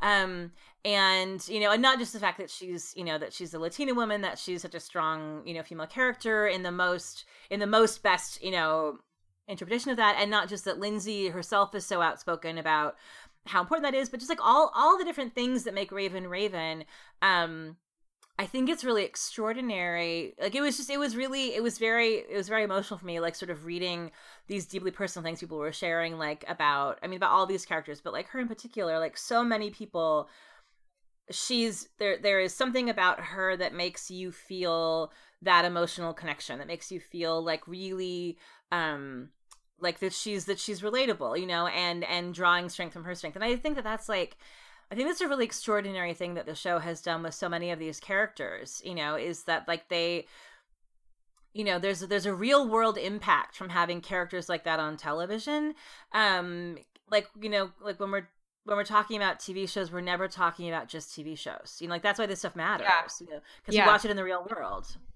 For what it's worth, and I think this is obvious, Lindsey is very keenly aware of the impact that Raven has had uh, globally. It was really kind of remarkable. Oh yeah, I mean, I, I sort of get goosebumps just thinking about what people have said, and I, I love yeah. to read other people's tweets and responses to her. And um, she is a genuinely lovely human and so charitable, and strongly believes in supporting all the communities that are touched by her. And you know, similar with Eliza, and I'm sure everyone is. I just happen to know those two, and I know that she takes it to heart, and she does try to read messages, but as you know, it can be a cesspool, oh, sure. um, depending on when you log in.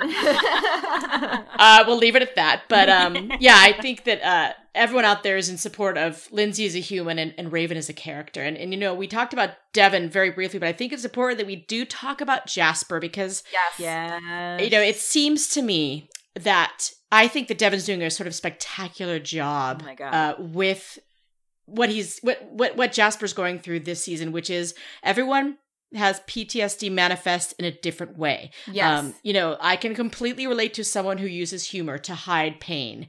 And I think that Devon, um, you know, is sort of living on the line between humor and honesty uh, with his performance as Jasper, and I think I think it's great because he's not just a clown. He's not like Murphy with the sarcastic one-liners the people who know him are genuinely worried about him for a reason. And I think that he's doing a, a, a, an important job this season of, you know, we are all on the edge thinking he's going to kill himself. Um, but I'm of the mind, and maybe it's just wishful thinking, that he, if he does die this season, I hope it is in sacrifice of someone or a bunch of people to save his people. That's what I think. I hope too. so too. Yeah. I I think it's really unlikely I mean, I guess we never know, but it, it seems so unlikely to me that they would make suicide the beginning of his arc and the end of his arc. I feel like introducing it in the premiere to me indicates that that's again, like hopefully, um, that that's his starting place, and that and that whether you know whether he ends up dying or not, whether you know Devon is still on the show or not, we obviously we won't know until you know we'll know what we know when we know it. But um but if he does if that is where you know if, if he does die i i do really feel like the um the direction that it seems to be heading is he's starting from this kind of fuck it all nothing left to live for sort of nihilist place and that he's going to i would hope um through his relationships with you know i would assume with monty at at you know at the least and maybe some others too um you know kind of re find again some motivation to like be back on the squad and be sort of an active participant you know? And um but i but i i really you know he was he's he's so funny in this episode but in this is really like dark unsettling way you know where you're like he's so happy. It's nice to see happy jasper but he's only happy because he thinks he's gonna die in six months.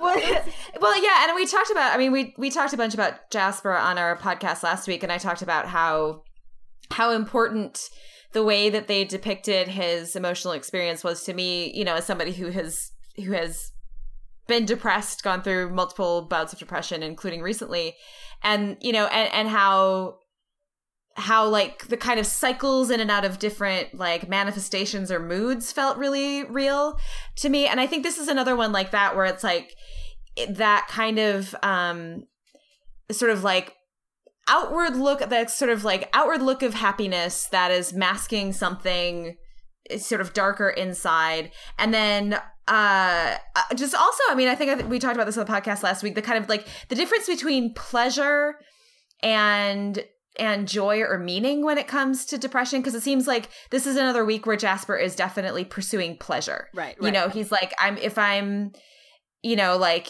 he's sort of released from the having to choose his own death, you know, like he can just kind of let it happen. In the meantime, he's going to find ways to like sort of have like feel pleasurable feelings until then. You know, he's gonna like he's gonna get drunk and he's gonna take a shower and he's gonna sing songs that he's that he likes you know, and he's gonna kind of like, and he's gonna joke around, and he's gonna sort of like try to like keep that that feeling. But like, I think the kind of the um the sinister aspect of that is that we know because we know Jasper, and because also because like Devon is like just, I mean, killing it. Like the like he's managing to convey these two levels simultaneously, which is really hard.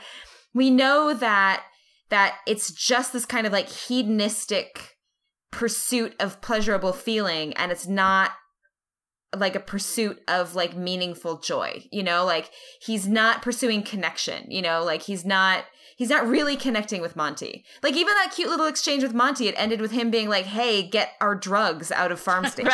Right. you know? Like yeah. i oh, want another i want another way i want another thing that's going to help me feel something other than my feelings basically. Yeah.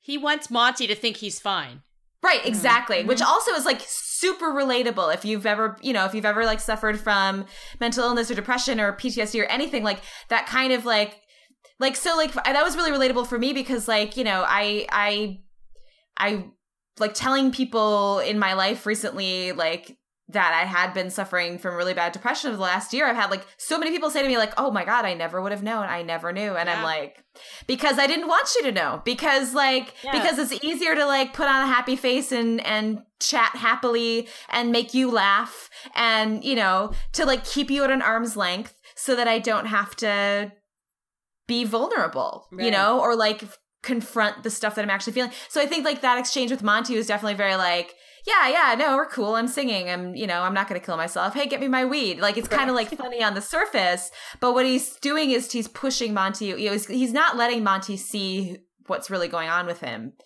Um, and yeah, and then and then when you know the conversation with Clarke, I think we kind of see like that that is like such a, a like a really interesting and, and sort of like almost disturbing conversation because like because the smile on his face and the tone in which he says things it is is in such contrast with the nastiness of the things that he's saying.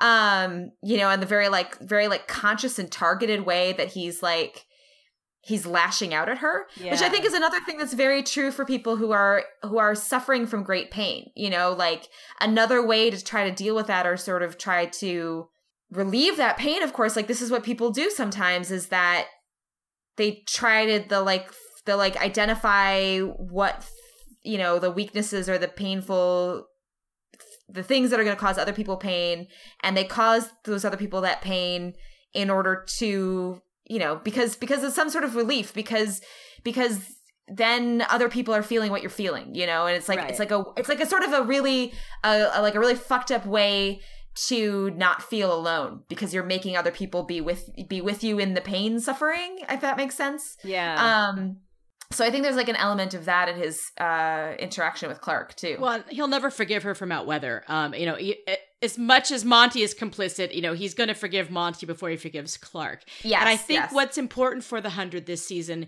is establishing and reestablishing Monty Jasper and Harper as individual characters with individual stories because yeah. uh, you know there is a lot of of Monty and Jasper and with good reason. They're awesome when you know whether they're fighting or whether they are just being bros I think that they really you know up each other's game in terms of acting. I think Chris and uh, Devon are uh, just a great combination. I, yeah. I'm looking forward to you know we got a sense of it. I know you guys talked um, uh, about going to the farm station, but you know, I'm here for darker green. That's what I call it for Monty, because he did basically have to kill his mother twice, and he did almost lose Jasper and he knows he might still lose him. Um, and he is in a new relationship, which, you know, the world is ending, good for him. So, that being said, I feel like it's important to still establish um, Monty's response to from Mount Weather on, Mount Weather and Mom, the City of Light, Jasper, um, getting into this relationship with Harper, but also, you know, what his role will be in saving the world, which I strongly believe Raven and Monty together are going to yes. save the world. Science bros. Science bros. um, but also, you know, Harper, uh, Miller, yeah. and Jackson. I'm looking forward to, and now that they're all back in Arkadia, um, I'm looking forward to learning more. I'd like to learn more about Harper's backstory or how what's informed her being a part of the the only female on the guard with yeah. Bellamy and company. Mm-hmm, and I mm-hmm, think mm-hmm. there's a lot of interesting character development that we don't know about there. Yeah, and I love that she that we got that that she sort of called back to Mount Weather. You know, we got this little hint that yes, her being in Mount Weather, her experiences in Mount Weather and the relationships she forged there and who did what for her while she was there is like really really deeply formative for her like that's her reference point you know like yeah. i've been locked up and afraid well, what I like is that you know Bellamy lost Monroe, who was very loyal to him, and they were bros. And uh, you know it's and now he he doesn't he didn't lose Octavia, but Octavia's out there being murdery, and so Harper, you know, is like a, a, little sister or big sister to him in some sense. I think that yeah. they have a very mutual respect for each other, and that Harper is the kind of person who isn't judging Bellamy for past mistakes or decisions, is working with him for a better future. Yeah, I think it's a good way of putting it. That she's she's sort of being defined by that loyalty to some extent. And Clarke too, to an extent, Clarke, because yeah, yeah. Clarke and Bellamy have both made horrific decisions, um, you know, sometimes without a choice. And so we can all agree that the co-leadership of Clarke and Bellamy, everything is better when they're co-leading together. Yes. Despite despite them butting heads, they're never going to always see eye to eye. But it's nice to have them back. You know, at Unity Days, the entire cast talked about how it felt this season feels like season one and that we get yeah. that now. Yeah. Yeah absolutely. Absolutely. Like totally. I mean with the explicit callbacks but then also just the sort of vibe you know? Yes. yeah. The clarke and bellamy like co-leader team being sort of like clicking again and i do love that raven is sort of now a foil to them. Like i think yes. it's really really great. You know it's like kind of perfect that as raven is emerging into her own her into into as a leader and is sort of like learning to own her authority that of course she's going to clash with them you know that she's going to start pushing back against them. Because like and it's kind of interesting the way that like the clarke and bellamy as a unit like they argue with each other but they're always kind of a united front to others. Right. Um and so it's kind of cool to see like raven as the foil to that united front. Right. She's not having any of it. Yeah yeah yeah. Which i just like i i don't know. I think i think honestly thinking about it because like i was telling i think i said last week i've said this many times before that like i always really really love characters who aren't instantly impressed with Clarke Griffin because Clarke Griffin is like amazingly impressive. But like it's just so much fun because she doesn't know what to do. Like with Anya, she's just kind of just like, uh I don't know what the next if you aren't like instantly dazzled by me, I don't really know what to do with myself. Yeah. Like what's the Roan next step? is the same way, like Roan and Echo. Yeah. Yeah. So so but it's funny because I was thinking about like how much I love, like absolutely love Raven pushing back against Bellamy and Clarke. And I think I just really love foil characters. Like I love Luna for the same reason. Like I adored Luna last season because Luna was the perfect foil to like the kind of like ends justify the means um, morality that basically every character in the show had been had bought into the entire time. You know, so like the instant that she showed up and was like, uh, no, I reject your reasoning, I was like, oh my God, you're the best. Now, so I think that, I just really love the characters like show up and they're like, uh, no, actually, no. that being said, my my beloved Clarke Griffin gave an amazing, what I like to call "live together, die alone" speech yeah. in Arkadia. Yes. yes. And for those yes. of you who watched Lost, drink. I made a Lost reference because you also made a Lost reference with the Dharma van earlier. So I did. Yeah. So drink twice. Uh, it's a brand. it's a given. No matter what podcast I'm on, I will talk about Lost. Hello. If you know me, that's not a surprise. I digress. But uh, you know, she despite some people resenting Clarke and the decisions that got them where they are today, they realize that they're sort of uh, in better shape with her as their leader, and so they they do listen. When Clarke tells Raven to you know gather the troops, she does, and. Yeah. She's basically, you know, I like that we're not just going to survive, we're going to thrive. Okay, so she was fudging a little. Um, but, but I, I do like the line. I don't think she was lying. I think that she I mean, like maybe, but did she outright lie? She just made a promise she doesn't know that she can keep. Right. Well, because Raven was saying, you know, we could basically save 100 people tops, and Clarke's like, all of you can be saved.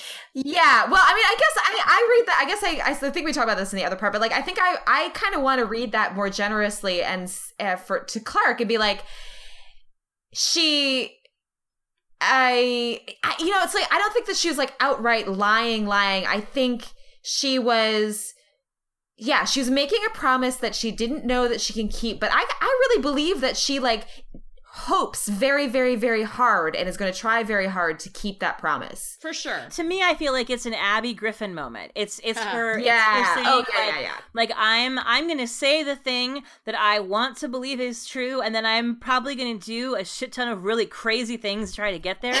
But I, but right, I also exactly. understand. But I have no evidence to back this up. You know, so right, right, right, right you know, like Abby is saying, like the kids are alive on the ground, and it's like, well, we watching television know that, but you know who doesn't?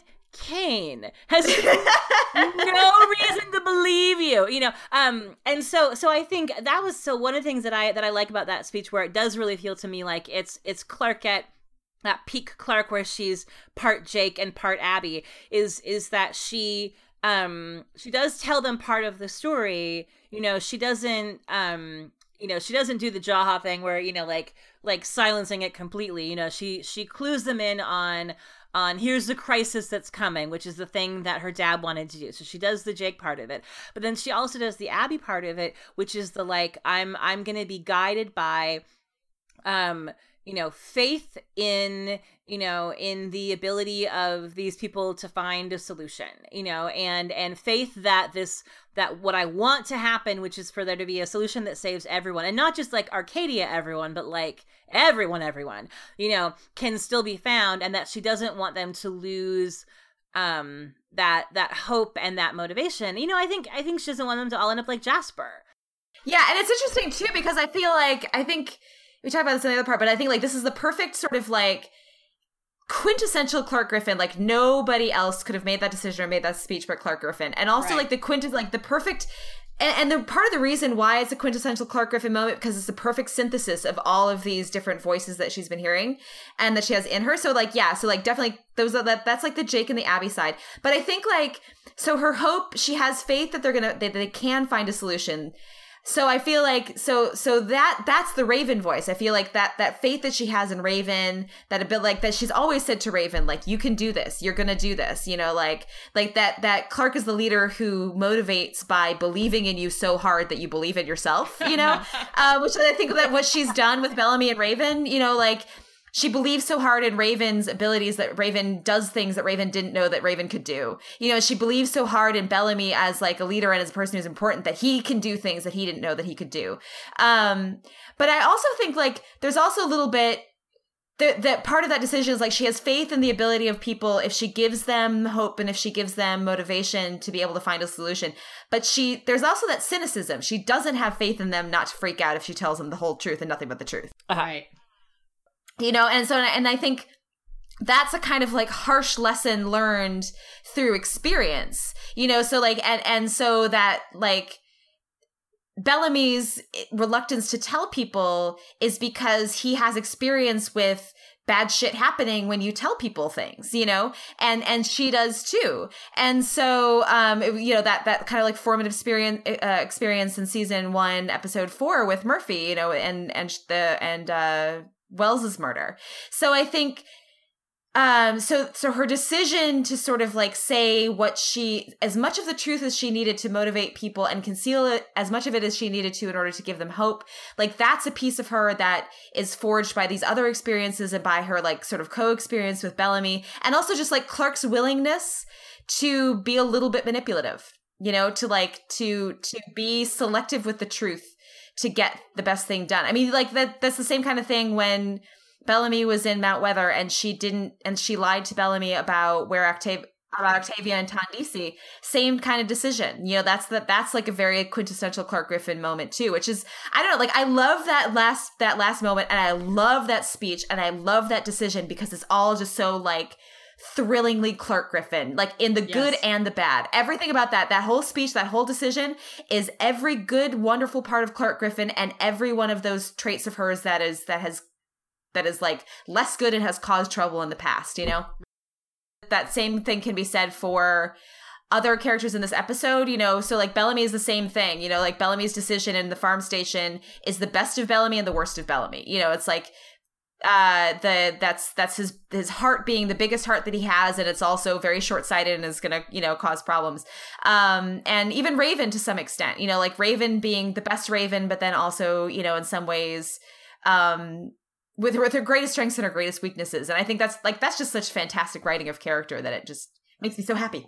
I was just going to transition a bit to Murphy because, well, ah, yes, they did. You know, he wasn't uh, in this episode, and you know they did these photos from the next episode. Sorry, spoiler alert, that show Murphy in uh, medical with Abby and Jackson. Yes. Murphy and Abby reunited. I'm so excited.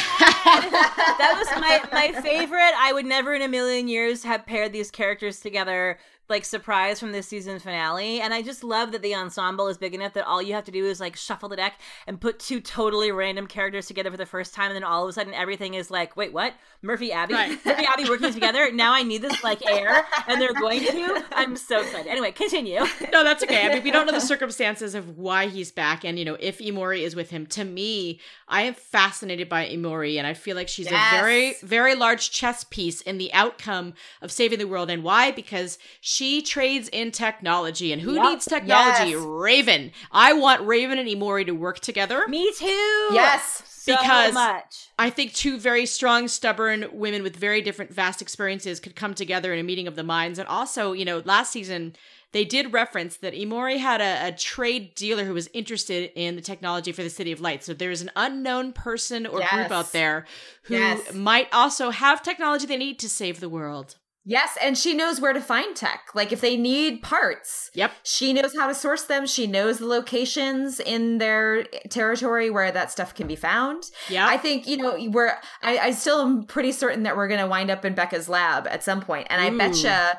I betcha the way that they know how to find Becca's lab is through Emori. I think Ooh. at the very least she'll know how to find the drones because like that's what she said last season is that ALIE would come to her with through the drones and that's how they would you know like be contacted to sell things to, to get tech to ALIE that she needed. So I betcha like if they figure out they need to find Becca's lab and they they know that like the drones are the way to do it, then Emori's going to be the person who's going to be able to like like no okay go to this location this is how you like make contact. Or maybe she's just been there. I mean i don't know but like she's the person in this world who would know Well, that's my that's my guess about where they're all going on the boat. Because if you look at who's on Yeah. the boat, it's like it's the it's the medical squad. I mean, it's like it's Abby and Jackson, and then um and then Raven is there, and then Murphy and Emori, and then and then Miller is there, presumably you know like guarding them. But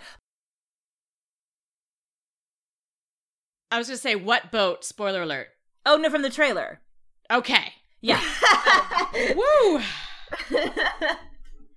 In the trailer that they released in December, there's a shot of, um, and I and I only know this because um, every single shot that either Abby or Kane is in has been aggressively like screen capped in HD and cataloged for clues by the Kabby fandom to a degree that like Sachin was when we were at the meet and greet at Unity Days, um, and I said something to him about how I was like I'm really excited. I was like I know you can't tell me anything about you know, like spoilery about Jackson's storyline, but I just wanted to tell you, like, you know, eh, like everyone is super excited that like Jackson's on that boat with Abby and Raven and Murphy and Emori. Like Jackson gets to like go on an away mission, which she's never gotten to do before. We're super excited, and he was kind of like, "Oh, I didn't like." I think maybe we weren't supposed to know that. He's like they kind of they kind of edited it to make it not clear who besides Abby is on that boat. And I was like, bro, no, we zoomed in. We were like, we, I was like, with our goddamn magnifying glass, I was like, I can tell you every fucking person on that boat.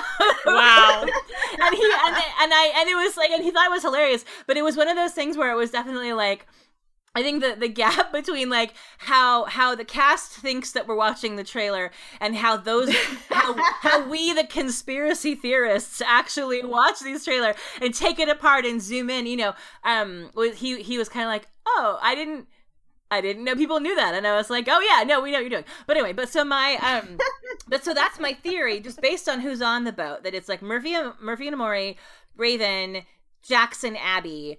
Um I I think the fact that they're back on Emori's boat again, that she's like leading a team, I very strongly suspect, uh, you know, and then we also see in the trailer both Clarke and Murphy, and then also separately Abby and Raven in a place that very much has that kind of blue and white Becca Polaris aesthetic.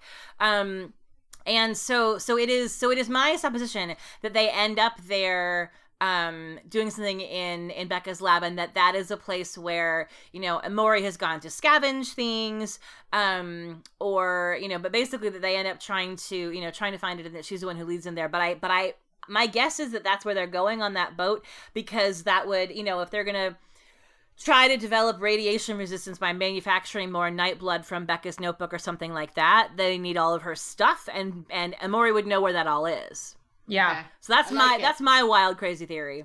Yes. I also another thing I really want with Emori and Raven, who is that is which is a pairing that I really want to see together.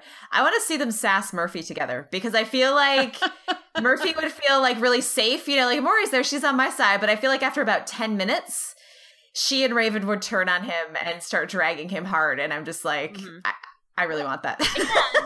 And, and Murphy Raven, like they they have not really had a chance to talk out the like remember when you shot me oh. and I'm oh. permanently disabled oh, forever. Only, no, no, they, but not also also remember when my ex boyfriend was about to be killed and I proposed turning you in instead. Right.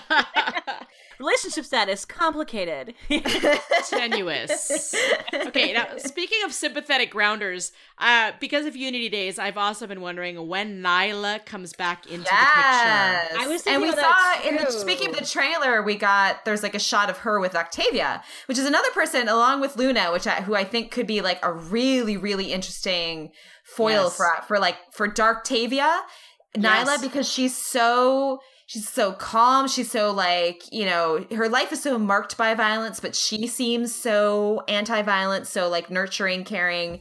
Um, so yeah, so like I, I'm very curious to see how she comes back into the story, and I really, really am curious to see how she and Octavia wind up like together. Yeah, they they seem to be like share a look they seem to share a look uh, after the crazy pants Raven uh, scene in the bed in her yeah. trading post. Yeah, Octavia and Niylah have a like unspoken understanding, so I think it'll be really fun to see those two work together. Me too. And what's cool about Niylah is that I feel like I could I could see a deeply plot relevant role for her in either of those storylines both in in terms of of the octavia and the sort of the the vengeance question and and octavia's sort of new role as Skairipa. Like i can absolutely see niylah fitting into that.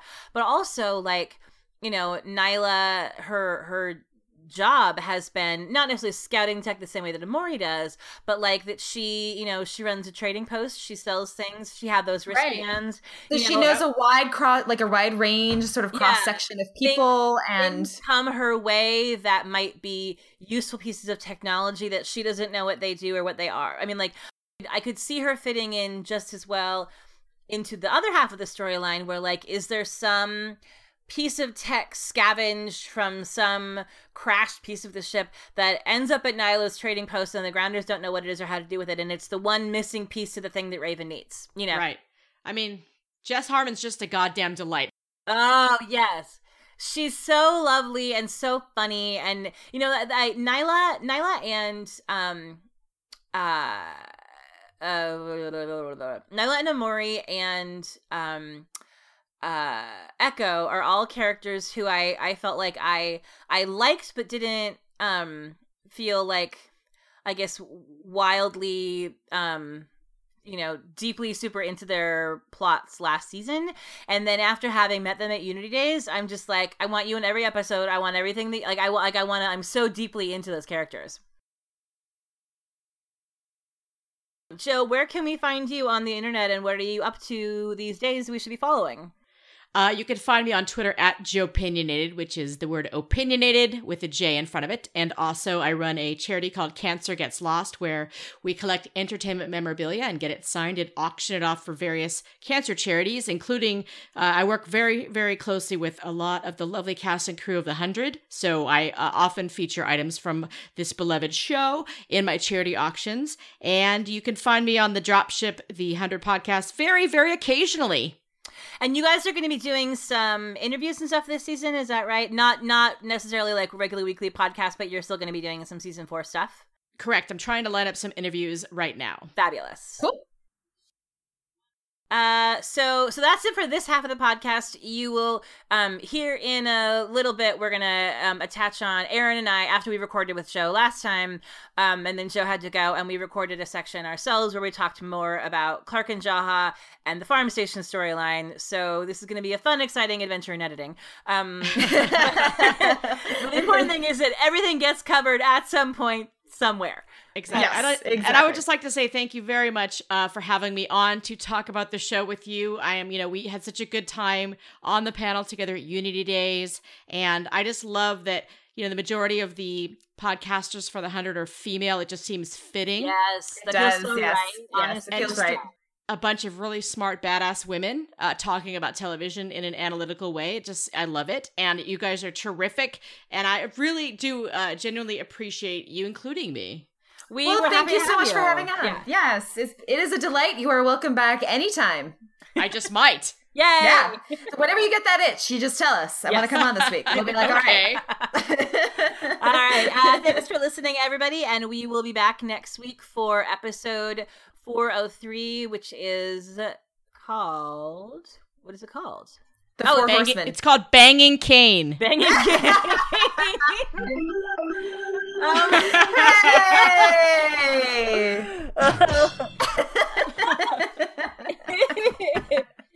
and scene. all right.